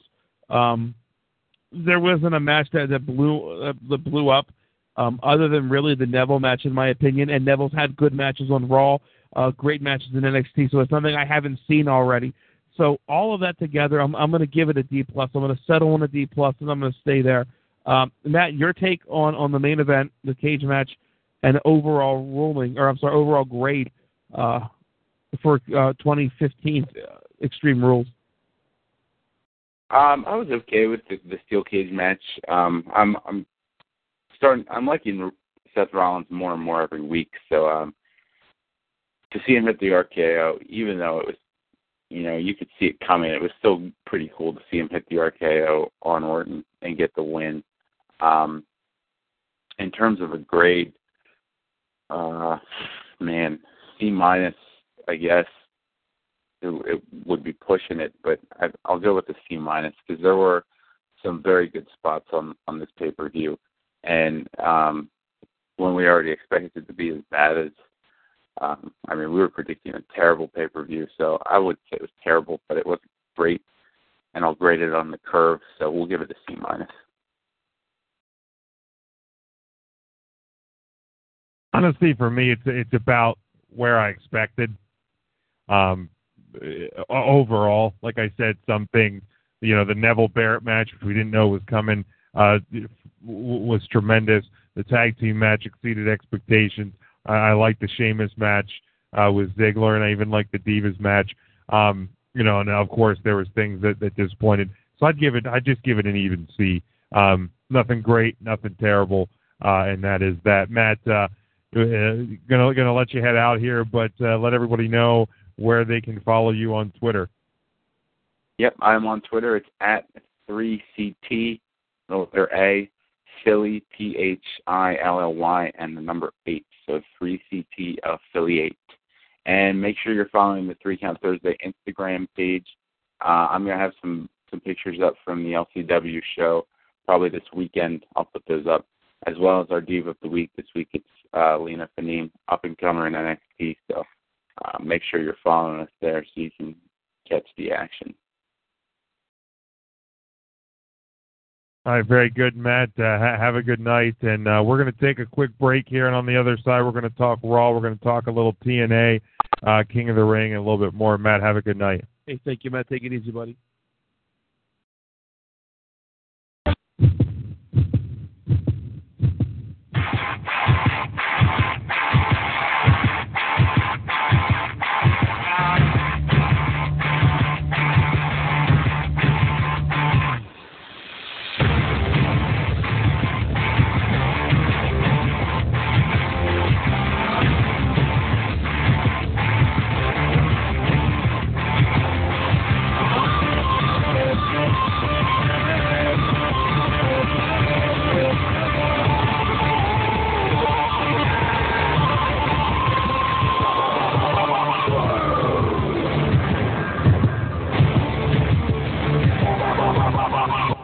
Welcome back to Three Count Thursday here on NGSCSports.com. Again, where we never stop. Make sure you check out the website NGSCSports.com for all the all the shows, all the written content, and much much more that is on the site. We're also part of Wrestling Informant 247.com, a 24-hour a day, seven day a week pro wrestling radio station that you can find at WrestlingInformant247.com, but also uh, at uh, on on the TuneIn Radio app. NGSC sports shows can also be found on Spreaker and iHeartRadio by searching NGSC. We are Three Count Thursday. You can find us on Twitter and Instagram at Three Count Thursday, Facebook.com slash Three Count Thursday. Ryan, before we get into uh, Raw, again, like last week, I put it out there about any listener questions. We had one. Let me scroll down here in the Twitter and find it uh, at from at Tat Heel asked us, do you think Neville should get an immediate push or should WWE go the slow burn route? Um, kind of a difficult question to answer, uh, if you ask me, because uh, we've seen him come in, and and as we'll talk about later, and uh, I think the the Raw and King of the Ring will kind of blend together a little bit, but. I I mean, it's hard to say that Neville is being hard pushed because he's he's not winning a lot of his matches. He's he's won two out of six matches, I believe, uh, since his uh, since his debut. But he was in the finals of the King of the Ring. So um, it seems like they're kind of doing a little bit of both. I mean, if it was up to me, you don't need to you don't need to burn this guy straight to the top because excuse me, he's going to be around for a long time. So get him involved in the U.S. Championship picture. Get him involved in the Intercontinental Championship picture. Doesn't have to win the belts right away. But, you know, we, we've seen Seth Rollins. We've seen Roman Reigns. You know, they've had they've had a pretty quick rise to the top um, since since coming over, and, and especially since the breakup from the Shield. Um, but you have a good lineage. You know, you know, you have a former NXT champion uh, with Neville, uh, a guy that's huge over with the crowd. I think you know the, the the growth of the network and the growth of NXT has helped him. Um, so I think I think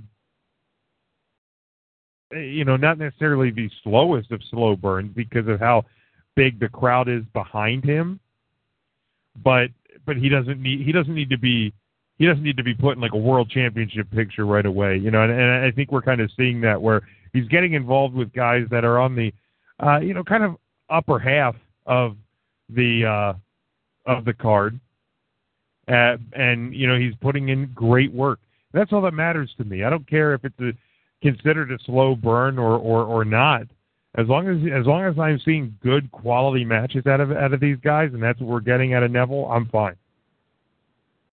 Yeah, we're we're at an interesting spot now in in the WWE, Big Jim, where uh, when they bring new talent up to main rosters because of NXT, people are going to already have a following.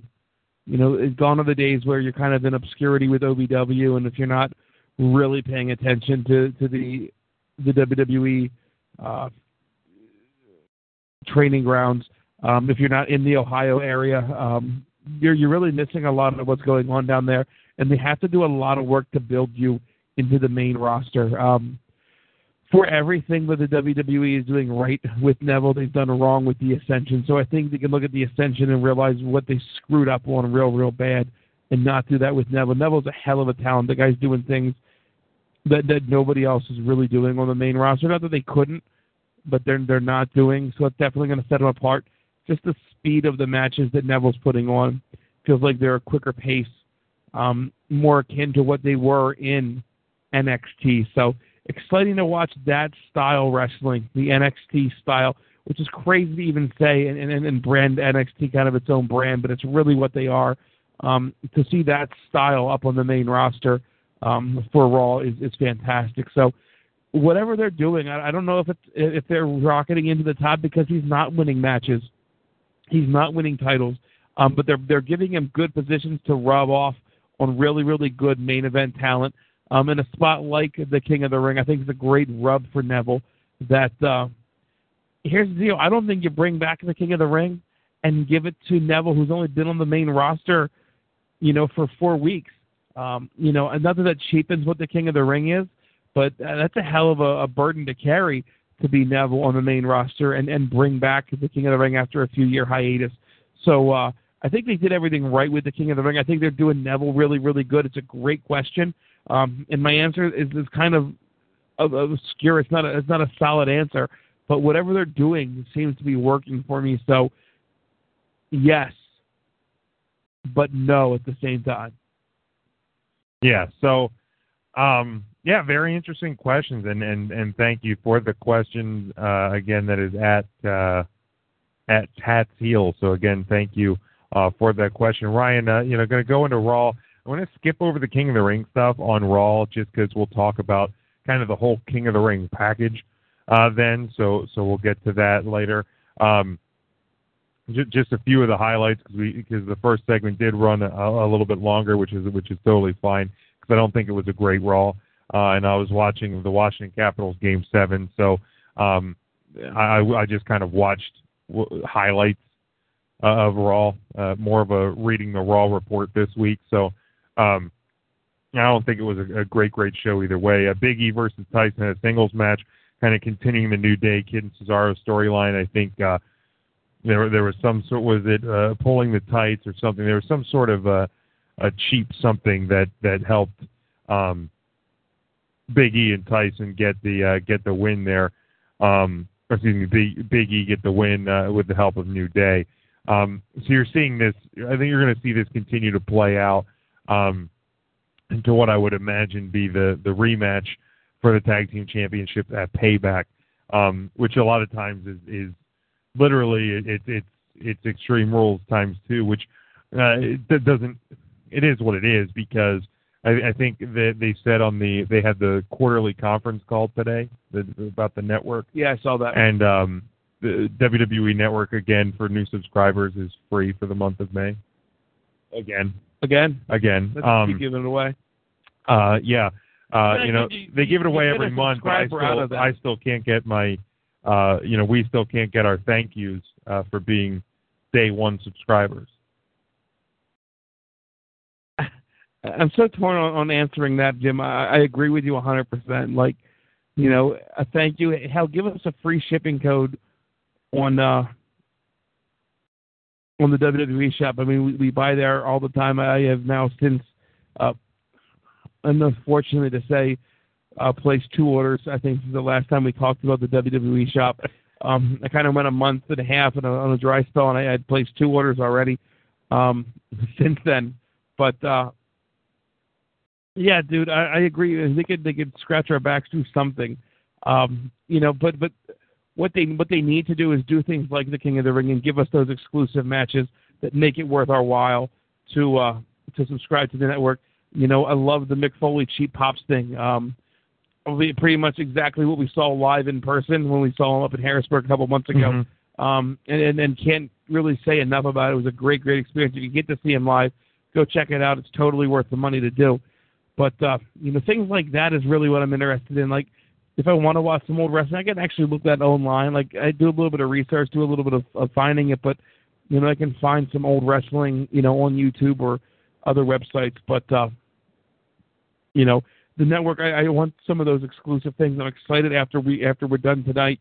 Um, you know, before I hit before I go to bed, I, I'm going to be watching the Chris Jericho um, interview. So uh, that excites me. Things like that is really what they have to do to keep me interested in the network. Here's the deal: I'm not going to unsubscribe in, in for a long, long time. The, the ten dollars a month and what I get out of it is totally worth it. Whether or not they they give me a free month or anything like that, but a free shipping code. Hey, we appreciate your your loyalty to us would go a long way as well. Yeah, and and I, again, I, I've said it time and time again on this show. I've said it time and time again on on Twitter that I'm not looking for a handout. Sure. Uh, The, the nine ninety nine for everything you get on the WWE Network is more than enough. But when you see, you know, since since January, since Royal Rumble, you know, we're going into the fifth month of the year. Three out of five months have been free for new subscribers. Now, again, you, because I'm pretty sure you don't even have to. And and Matt, who's still uh, you know checking in with us on Twitter, um, I don't know if you know this or Ryan, you know this. I'm pretty sure that you can cancel um, before the end of that month and you never have to pay for your actual like you, you know the the so like if I'm a new subscriber in May or get May for free and I cancel, um, then I'm pretty sure that that I never get billed for June.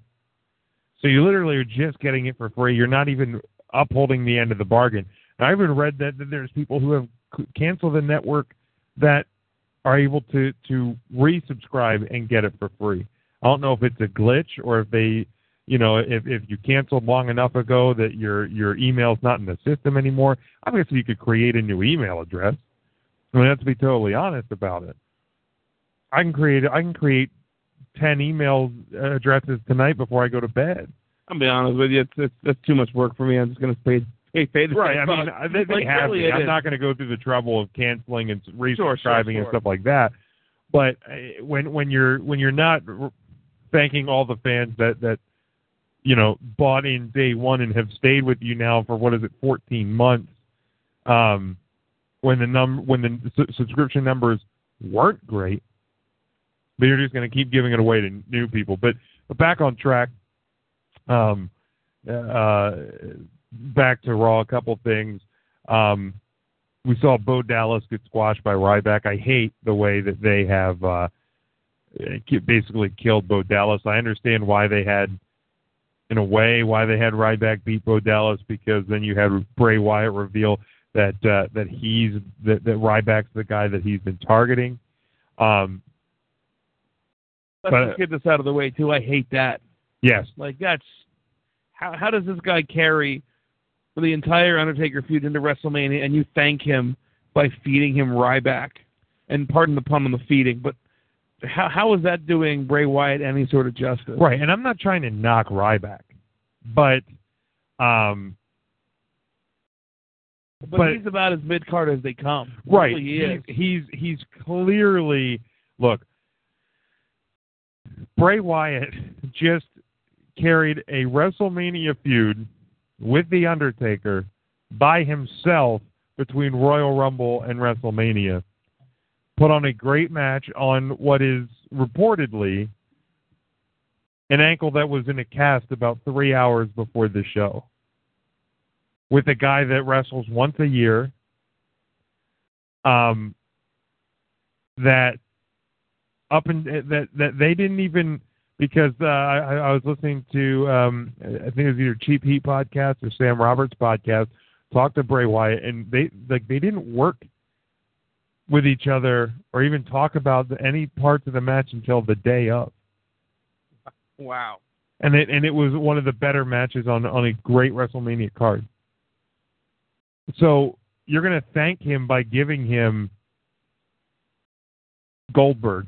I mean, I, I don't, you know, and I, I say that, you know, eh, you know, kind of tongue in cheek, but I, I, I just really think it's it's a shame. And when you see the way Bray Wyatt gets reactions from the the internet crowd, you know, I'm not in the arena. Again, take that with a grain of salt. But a lot of times, what I see is how is he the new face of fear when he can't win at WrestleMania?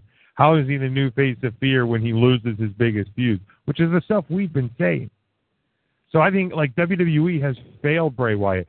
And and I'm not kidding, Ryan, when I say that the only way to fix this, Bray Wyatt shouldn't lose another match on TV in this calendar year. He has to go on a long run where he has good matches with all different people and he does not lose. If they don't do that, I I, I really think that this that this character is done. Man, I, I hate to even think about that. I really, really do. But Jim, you might be right. Like there, there, there's got to be something fixed here. Um, they they took the family away, the Wyatt family. I, I question that. I don't, I don't. I still still don't think that was the right time to do that. Um, he lost in Mania. I don't think that was right. As much as an Undertaker fan I am, as as I am, I don't think it was right. Jim, you you might be right. He has to win out for for, for this to, to I, I don't know what else they can do. Rebuild the family, the the Wyatt family, bring something. And but they new new members something. finally uh, have a sister Abigail. Something. Do you do you put Bo Dallas with them? Does that does that cheapen? Unfortunately, Bray Wyatt because of Bo Dallas's current status. Is is is can you work it that that Bo Dallas was hey, I tried to believe and I tried to be positive, but it didn't work. And my brother and and, and play into the real life aspect of it. You know, my brother, you know, it always was was the dark and one, and and, and he's had more success than me, albeit not lately, but he's had more success than me, and and rebuild it with a true brother aspect. There's plenty to do. I mean, there's so many Right. And initially, initially, when you first said that, the the first thought in my head was no, no way, can't do it, won't work. But but as I'm thinking about it, you know, when when you you know even even when Bo Dallas was losing, you know, some of his thunder initially as like this cheesy, not baby face, but he wasn't a heel. When he actually, you know, was, was you know cheap shotting and attacking people, the you know people people booed him. He got like legit heat. So um maybe you could work out something to put him in the family and and I mean, but it's just something has to be done. I, I wish I had the answer on it, and and it's something that um, you know, and and you know, maybe I'm underselling Ryback. I mean, in terms of his in-ring ability, because maybe they'll go out at Payback and and and put on a, a really great match. I mean, I know it's not going to be, you know, any type of a high-flying match, but they they can tell a story, and maybe maybe they'll surprise us. Um, I mean, Ryback's matches have been getting better. So so maybe uh, maybe they'll surprise us. I I, I just don't know. Um, I, I'm hoping. Uh, one of the weirdest uh, things from Raw this past Monday, Ryan, was the was the Adam Rose Fandango. Uh, you had you know they had a match between them, uh, and then Rosa was in the Rosebud. First of all, that was weird enough that that Adam Rose and Fandango have a match on Raw. Correct. That's weird enough to start. those two guys wrestling each other on Raw was weird enough. Um, Rosa in the Rosebuds, um, which ended up help helping uh, Adam Rose get the win, and then uh, he was revealed as all part of the plan. And Um, I guess I guess Rosa and Adam Rose are a, a hot item on on the TV side now. Um, so I mean, I guess we're going to be seeing more of Fandango. We're going to be seeing more of Adam Rose, but um, it's not. It, seemingly, it's not going to matter, which I think sucks for Fandango because we know how much I love love his gimmick and, and love him as a worker. But um, feuding him with Adam Rose is not going to help his career get any higher. sure, sure won't. Um, man, and again, we're, we're going to be a dead horse. If we keep bringing up, you know, his his injury and everything like that. But uh, it's a, it's a damn shame the guy's got talent. Um, silly gimmick, but I still think the gimmick could get over. The gimmick had gotten over. Um, and what a pop he got a couple weeks ago when he reverted back to the music, and that's already seemed to fizzle a little bit. Um, and you can credit that to to being in a feud with Adam Rose, whose uh, whose ship has unfortunately sailed. Um, hell, even last night on the NXT taping, when Adam Rose was back in NXT, he didn't get the reaction that he used to get when he was in NXT. Um, a few fans were kind of singing along, but as soon as his theme music stopped, it was Hideo chants that that filled the uh, Full Sail Arena. So, uh, man, I don't know what to do to fix Adam Rose either. Maybe yeah, you flip him back to Leo Kruger or an, an earlier gimmick that he had or something. But uh, yeah, it was, it was kind of an awkward thing. Uh, yeah, and then there was that, that weird, weird kind of Rosa make out sort of thing there in the ring after. It was just an awkward moment. It really was. Awkward, awkward. Uh, Ryan, my favorite part of the show um, was Damien Sandow. How great! How great of a segment was this, man? I'm so glad we're going to talk about this. Came out and and and just cut a a what what felt like a shoot, to be honest. But um, you know, just talking about his time coming into the WWE, uh, going, you know, saying how, you know, basically how uh, over the top and, and ridiculous his his first gimmick was the, you know, the how I'm better than you, smarter than you, all of that. Um, how it morphed, how he morphed into this you know, playing goofy characters every week, uh, and and and came came to be with with Mizdow. It was like you know, but basically he did it all to be, you know, to be just in front of the crowd and and to impress the people and to entertain the people, and now he's getting a chance to be himself, and but you know, and, and kind of do it his way because the people see and know that he is entertaining and to see and know how good he is, um, which is awesome. Which is just awesome. Um, you know, we've been talking about since the beginning of this show, three networks ago, that how good Damien Sandow is. I lo- I've loved him since day one, and and just be I mean partially because I'm like a heel guy and I love that gimmick, but the work in the ring told the story too. The guy's ridiculously good, and and I really really hope that the fans stay behind him now. And, uh, he even has new music already ready to go. So it look you know things look good at least in the short term for Damien Sandow. Yeah, I hope so. I hope the WWE finally uh, gets a gets it gets it right with him, and, and they get to uh, you know give him his new music, give him a bit of a push, and uh, really really hope good things are in the future for Damien Sandow. I loved everything that he's done too. I mean, from the uh, from the goofy uh, ass when he comes out as, as with the coonskin cap and comes out as LeBron James. I think everything is really really cool about the that moment of him. So the Miz legitimized him what he was doing with it. So uh, glad he had the run with the Miz. The Miz is I think off TV for a bit. Um, if you watch the Cheap Pops thing, uh, Mick Foley actually picks on the Miz uh, a little bit. Um, if you have ever saw the Mick Foley show live, he uh, cut a few jokes on uh, Al Snow on the WWE Network. I guess they didn't want to include Al Snow in that, so he cut those jokes on the Miz. So, uh, Jim, if you, you know the jokes I'm talking about, there was yeah. two two yeah, jokes, yeah, yeah. Uh, an over joke and a uh, and a bum joke, uh, and, and they were both directed toward the Miz, which uh, which I myself enjoyed. I've never been a huge Miz fan, but uh, awesome to see Sandow on his own. Really, really just fun interaction that these two guys had. Um, you know, with with Sandow with Curtis Axel. Um, instantly, a few people had hopped on. You know, maybe maybe put these guys in a tag team. That'd be a lot of fun. It would be a lot of fun, but I really think Sandow deserves a spot in the spotlight by himself, um, and then has the ability to do that. So, uh, fun, fun segment on Raw. Good to see Sandow kind of hitting on his own. Great segment. Uh, even I even love the whole mocking thing. I, it was a really really fun moment. Right, Again- mocking uh, Axel. Axel, right? It's it's okay to have fun and watch pro wrestling. Like we're there to be entertained, you know. And and this segment did that for me.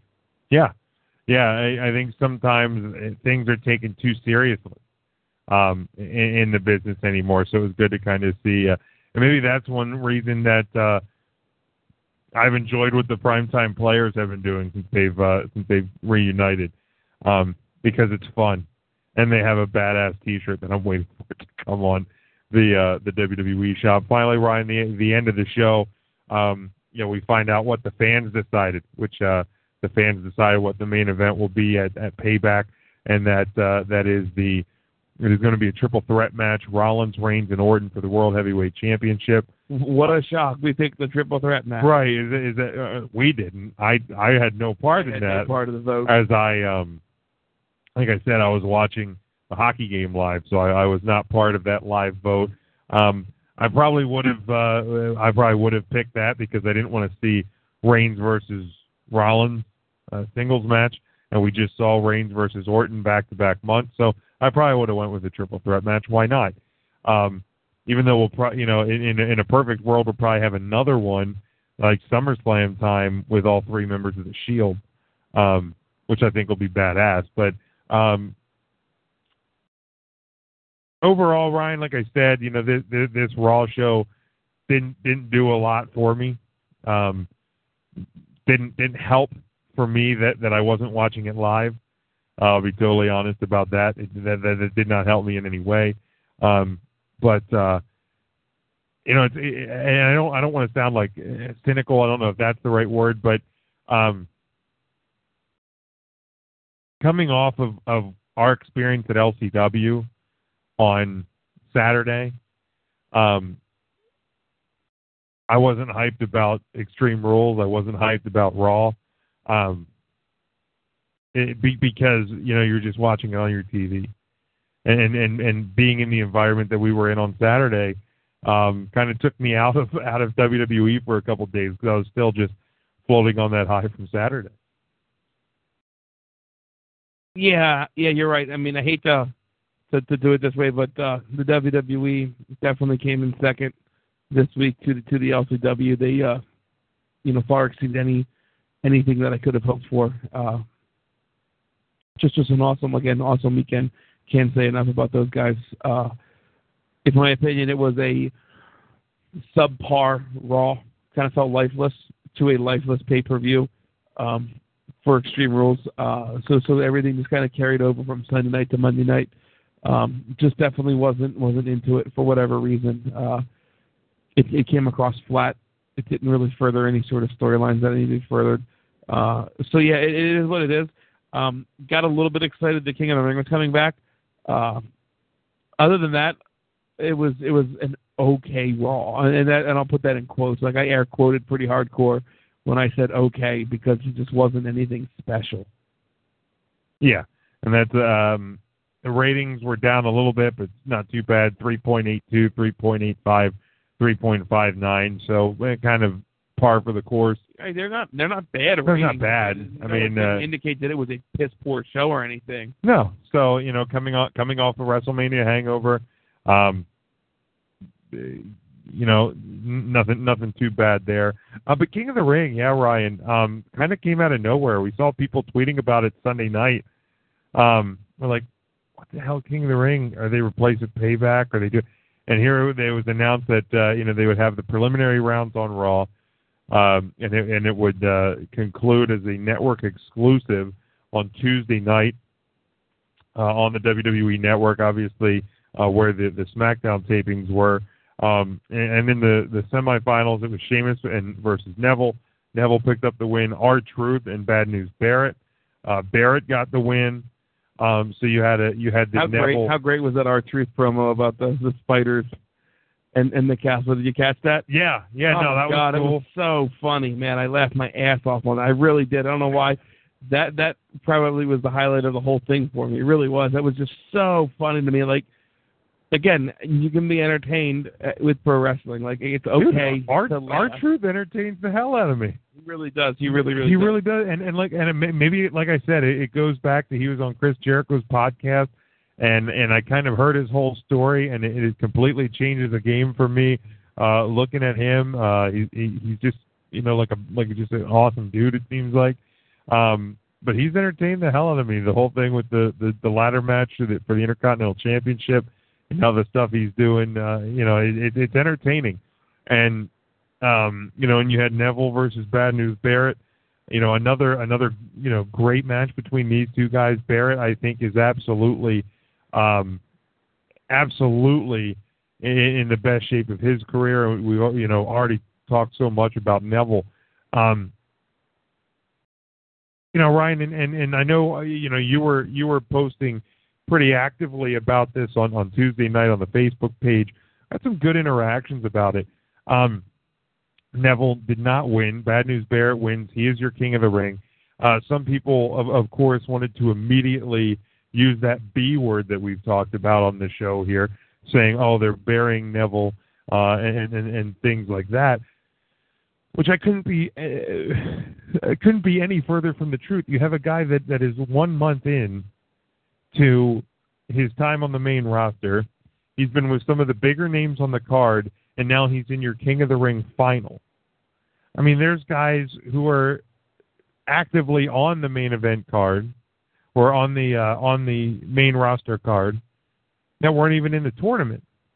So you put him in the final in a great match. I think it was actually more important as I was thinking about it for Bad News Barrett to win because Neville has his rep from the NXT and he has the rapport with the fans and everybody's behind him right now. Bad News Barrett has been floundering, you know, but but he, he he's he's been on a lo- bit of a road uh, a losing streak. He's been in a rough patch, and you know this is something that can, you know, if they do it right, can spark him on a little bit of a run and and and, and set him up for a good year and a good couple of years. Where Neville's already doing that, and Neville's you know he's just beginning his main roster career. If Bad News Barrett loses this and falls, you know, he could fall into obscurity, and you know, you never hear from him again, and it would be a shame because he's a great talent. Yeah, and you're right. I think he is in the best shape that he's been in in a long, long time. Um, I- and again, I think I think the the the weight of the King of the Ring coming back, and then giving that to Neville to have to carry, um, with really who knows what the expectations are of, of of what it is. I mean, you look at some of the people that have won that have gone on to have great great careers. I mean, 316 was born. Also, 316 was born because of the King of the Ring. Uh, then you have somebody like. Uh, you know, King Mabel, who's kind of was forgettable. King Booker didn't have a great, great run. I mean, really incorporated the whole King thing with his gimmick, but uh, Didn't never do a lot for Sheamus didn't do either. no, didn't really didn't do a lot for Sheamus. You're right the first time. Um, you know, so and then Sheamus with the whole Irish. thing. I mean, it was cool that two two two uh, guys from England uh, were kind of into there. So there there's a little bit of tie into there with the whole King thing. But uh, you know, maybe maybe Barrett can do something with it, and then uh, you know, kind of put the King of the Ring back on the map for for the future. But uh, no problem. And again, the rub of just having Neville there, excuse me, should be enough to uh, to not to not ever use the word buried uh, for him to lose that match. So so him being there was enough. Yeah. Um, but but I think Ryan too. I think I read today that the WWE is is you know coming up with ideas to do more of these. Uh, whether you know obviously you know a lot of them are going to have to be on Tuesday nights because you have the live tapings. Um, but going to do uh, planning to do some more network exclusive type matches, um, which I think is is important. We have the network. We're you know again it's only nine ninety nine, but we're spending that money. You know the people that just ha- you know watch it watch Raw on cable or on Hulu.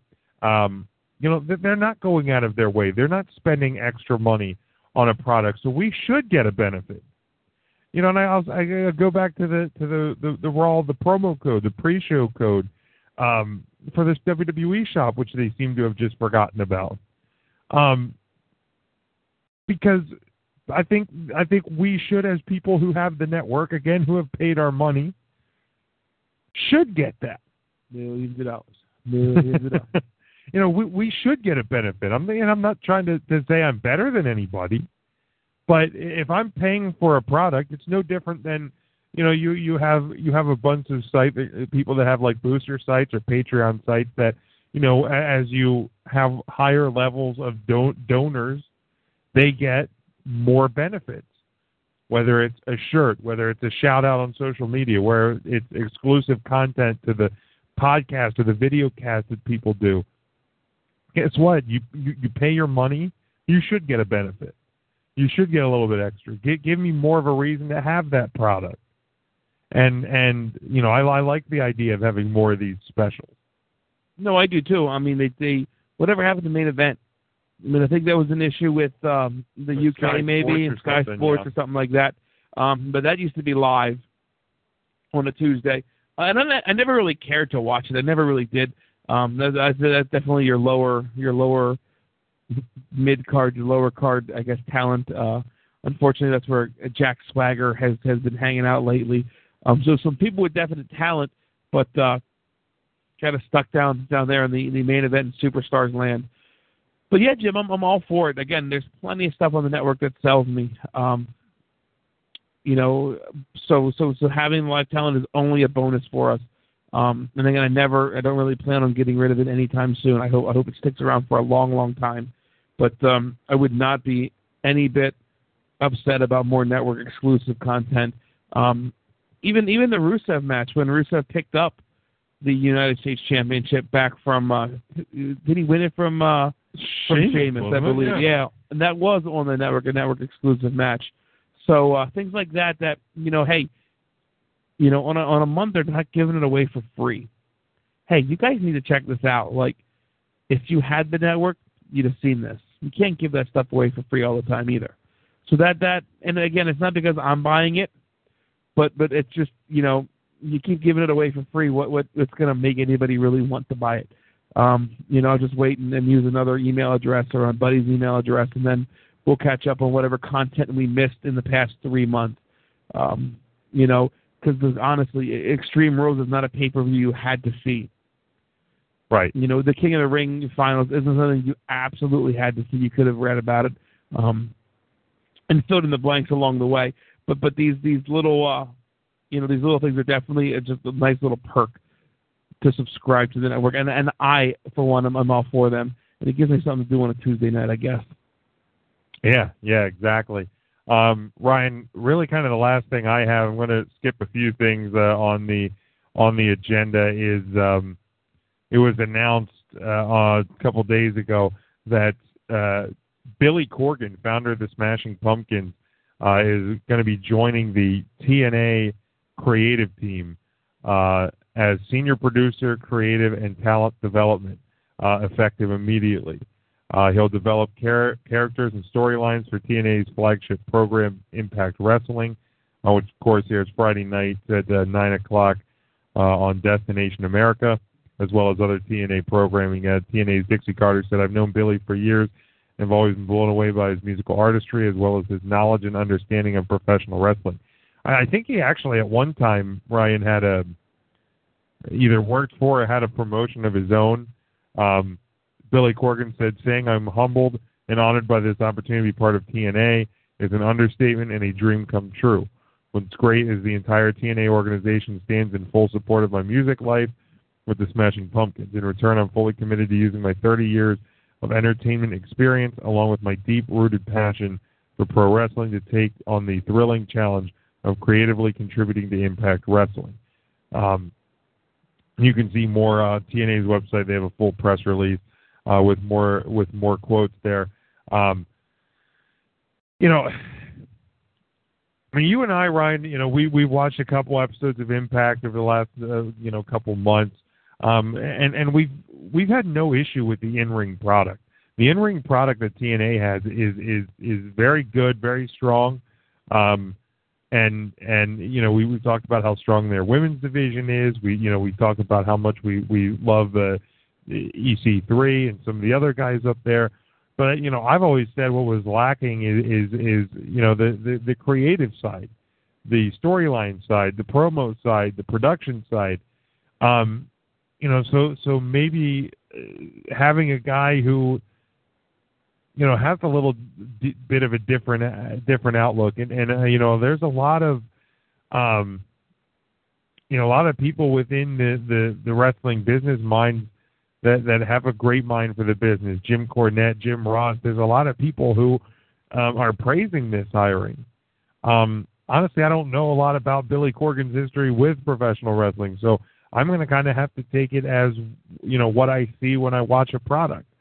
Um, but it definitely, you know, the TNA's cashing in on on a time when you know WWE's been uh, featured on ESPN a lot, and and I think there's starting to be more eyes on on you know independent wrestlings and and things like that. So you know they're cashing in at a good time by getting a name there, um, and and you know if it, if it pays off again, success for TNA, success for Ring of Honor, and and other companies like that is only going to make the business better, and it's probably only going to make the WWE product better. So uh, you know I really hope this works out. Yeah, Jim. Uh, I mean, Corgan's been around for for some time. Um, I'm, I'm vaguely familiar, uh, lightly small, uh, very very small. When I talk about this, um, it was with Resistance Pro Wrestling. Um, I think it's out of Chicago or out of Illinois or something like that. Um, you can do your diligence and then look it up if you want to. It's on Wikipedia, Resistance Pro Wrestling. Um, I know he left the company back in, in November of last year, 2014 uh, that he left the company, but he's been with them since, since the formation in 2011. So the guy has kind of built a, a small independent promotion up himself. Um, I just pulled up the Wikipedia page here. Um, it says the, the promotion holds monthly events around the Chicago area. They attract between three and six hundred people per event. Okay. So so an independent size thing. Um, they're they're headquartered out of Lockport, Illinois, um, and then it does say that Corgan uh, left the company back in uh, 2011. I know their first match they had some pretty big names. Um, you know, they had Colt Cabana wrestle with them. They had Kevin Steen, um, Generico, Harry Smith, Teddy Hart. Um, so so they had some some pretty big names if you if you're an independent wrestling fan at the time. Um, you know, a lot of just in, indie folk kind of cross promoting everybody. Um, I don't believe they hung on to those wrestlers for for a very very long time. Uh, I think there was kind of one offs or, or two offs, things like that. So uh, you know, it is it is it is what it is. He left the company. Um, I haven't seen many of their matches to, to really speak to it, so I, I don't want to uh, to jump to any sort of conclusion of what this will or will not do for TNA. Um, hopefully, it does great things for them. Hopefully, it kind of puts them back on the map. We will see. Um, I'm not sure how far out they're recording all of their shows but I know they're heading back to Orlando here shortly. Um, and I'm assuming that's going to be the first set of shows filmed with uh, with Corgan at the helm.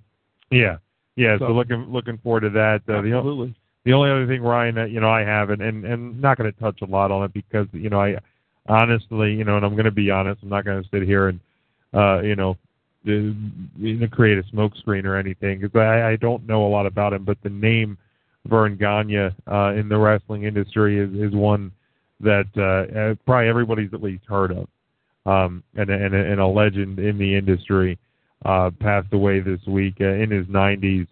Um, I guess was uh, had, had dealing with uh, Alzheimer's or dementia, and um, you know, so it, you know, it's sad for the uh, you know for the family and the and the friends and the people in the industry. I know seeing the the long list of tweets from from pretty much every wrestler in the business, especially the older guys, Ric Flair and and Hulk Hogan and that, that generation. But even the younger generation, um, you know, shows you the impact that he had uh, on, on the business and still has uh, on the business. Um, you know, so uh, unfortunate news there. Um, Ryan, really, that's all I have. Um, if there's any other uh, uh things uh, you have, thoughts, um, birthdays, I know you like to bring a couple of birthdays um, and then we'll uh, then we'll close it up. Yeah, just uh, throw my two cents in here on Verne Gagne. I do remember, uh, you know, growing up as, as a young child at my at my grandfather's house, and I was funny. I was just talking to my parents about this. Um, his name was Paul. um, and he has to be the reason that I'm a wrestling fan. Uh, nobody else in my family has ever really been a wrestling fan, um, but but stories have been told of of me sitting on the couch next to my pop pop and just just intently watching the AWA.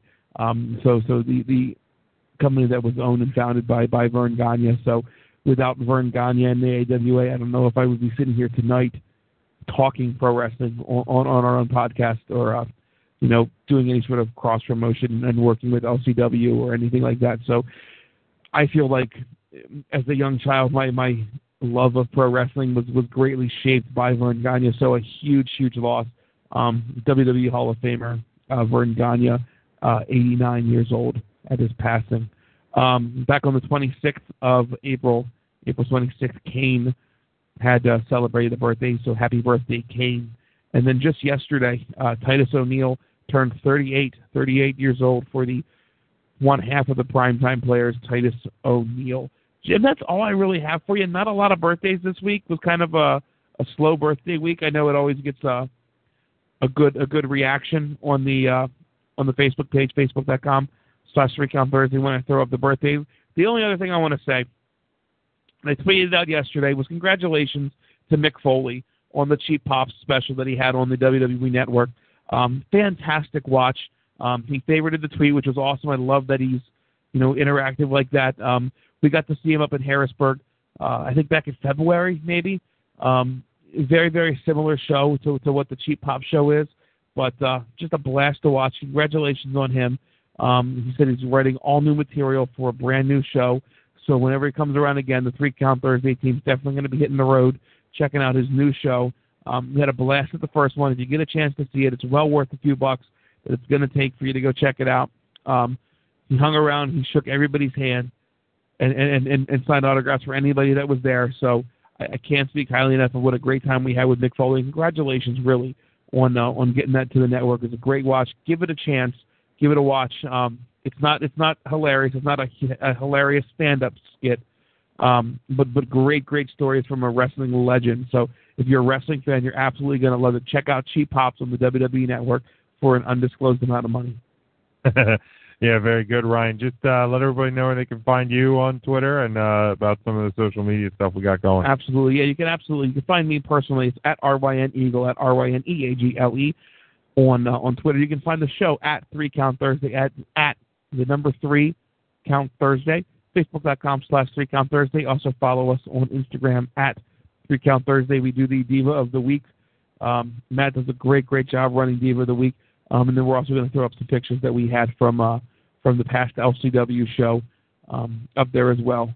Uh, so that's all wrestling themed, uh, but we definitely do a Diva of the Week every single week, um, and that that gives you a beautiful, beautiful young lady every single day of the week from from our Instagram page. So at three count Thursday on Instagram as well. Big Jim, take it away. All right, buddy. Again, uh, at three count Thursday, Twitter, Instagram, at facebook.com slash three count Thursday. You can find me on Twitter at Big Jim Sports, Facebook.com slash Big Jim Sports. We do the thir- three count Thursday each and every week here on NGSCSports.com, 9:30 to 11:30 p.m. on the East Coast. You can podcast it all the time by going to, and that's all the shows on NGSC Sports by going to uh, NGSCSports.com. You can podcast it at Spreaker and iHeartRadio by searching NGSC. This show is syndicated on the Wrestling Informant 247.com, 24 hours a day, seven days a week, a rotating schedule of the best, the absolute best wrestling podcast on the web today. Also, you can podcast our show directly just by searching Three Count Thursday. Again, always the number Three Count Thursday uh, on your uh, on your podcast store there, uh, folks. We love doing this. Uh, keep it up. Uh, you know, let uh, you know let let people know about it. Keep spreading the word about the show. you know, LCW, so many great projects that we're working on right now is just an absolute blast. Uh, folks, have a safe week. Have a good week.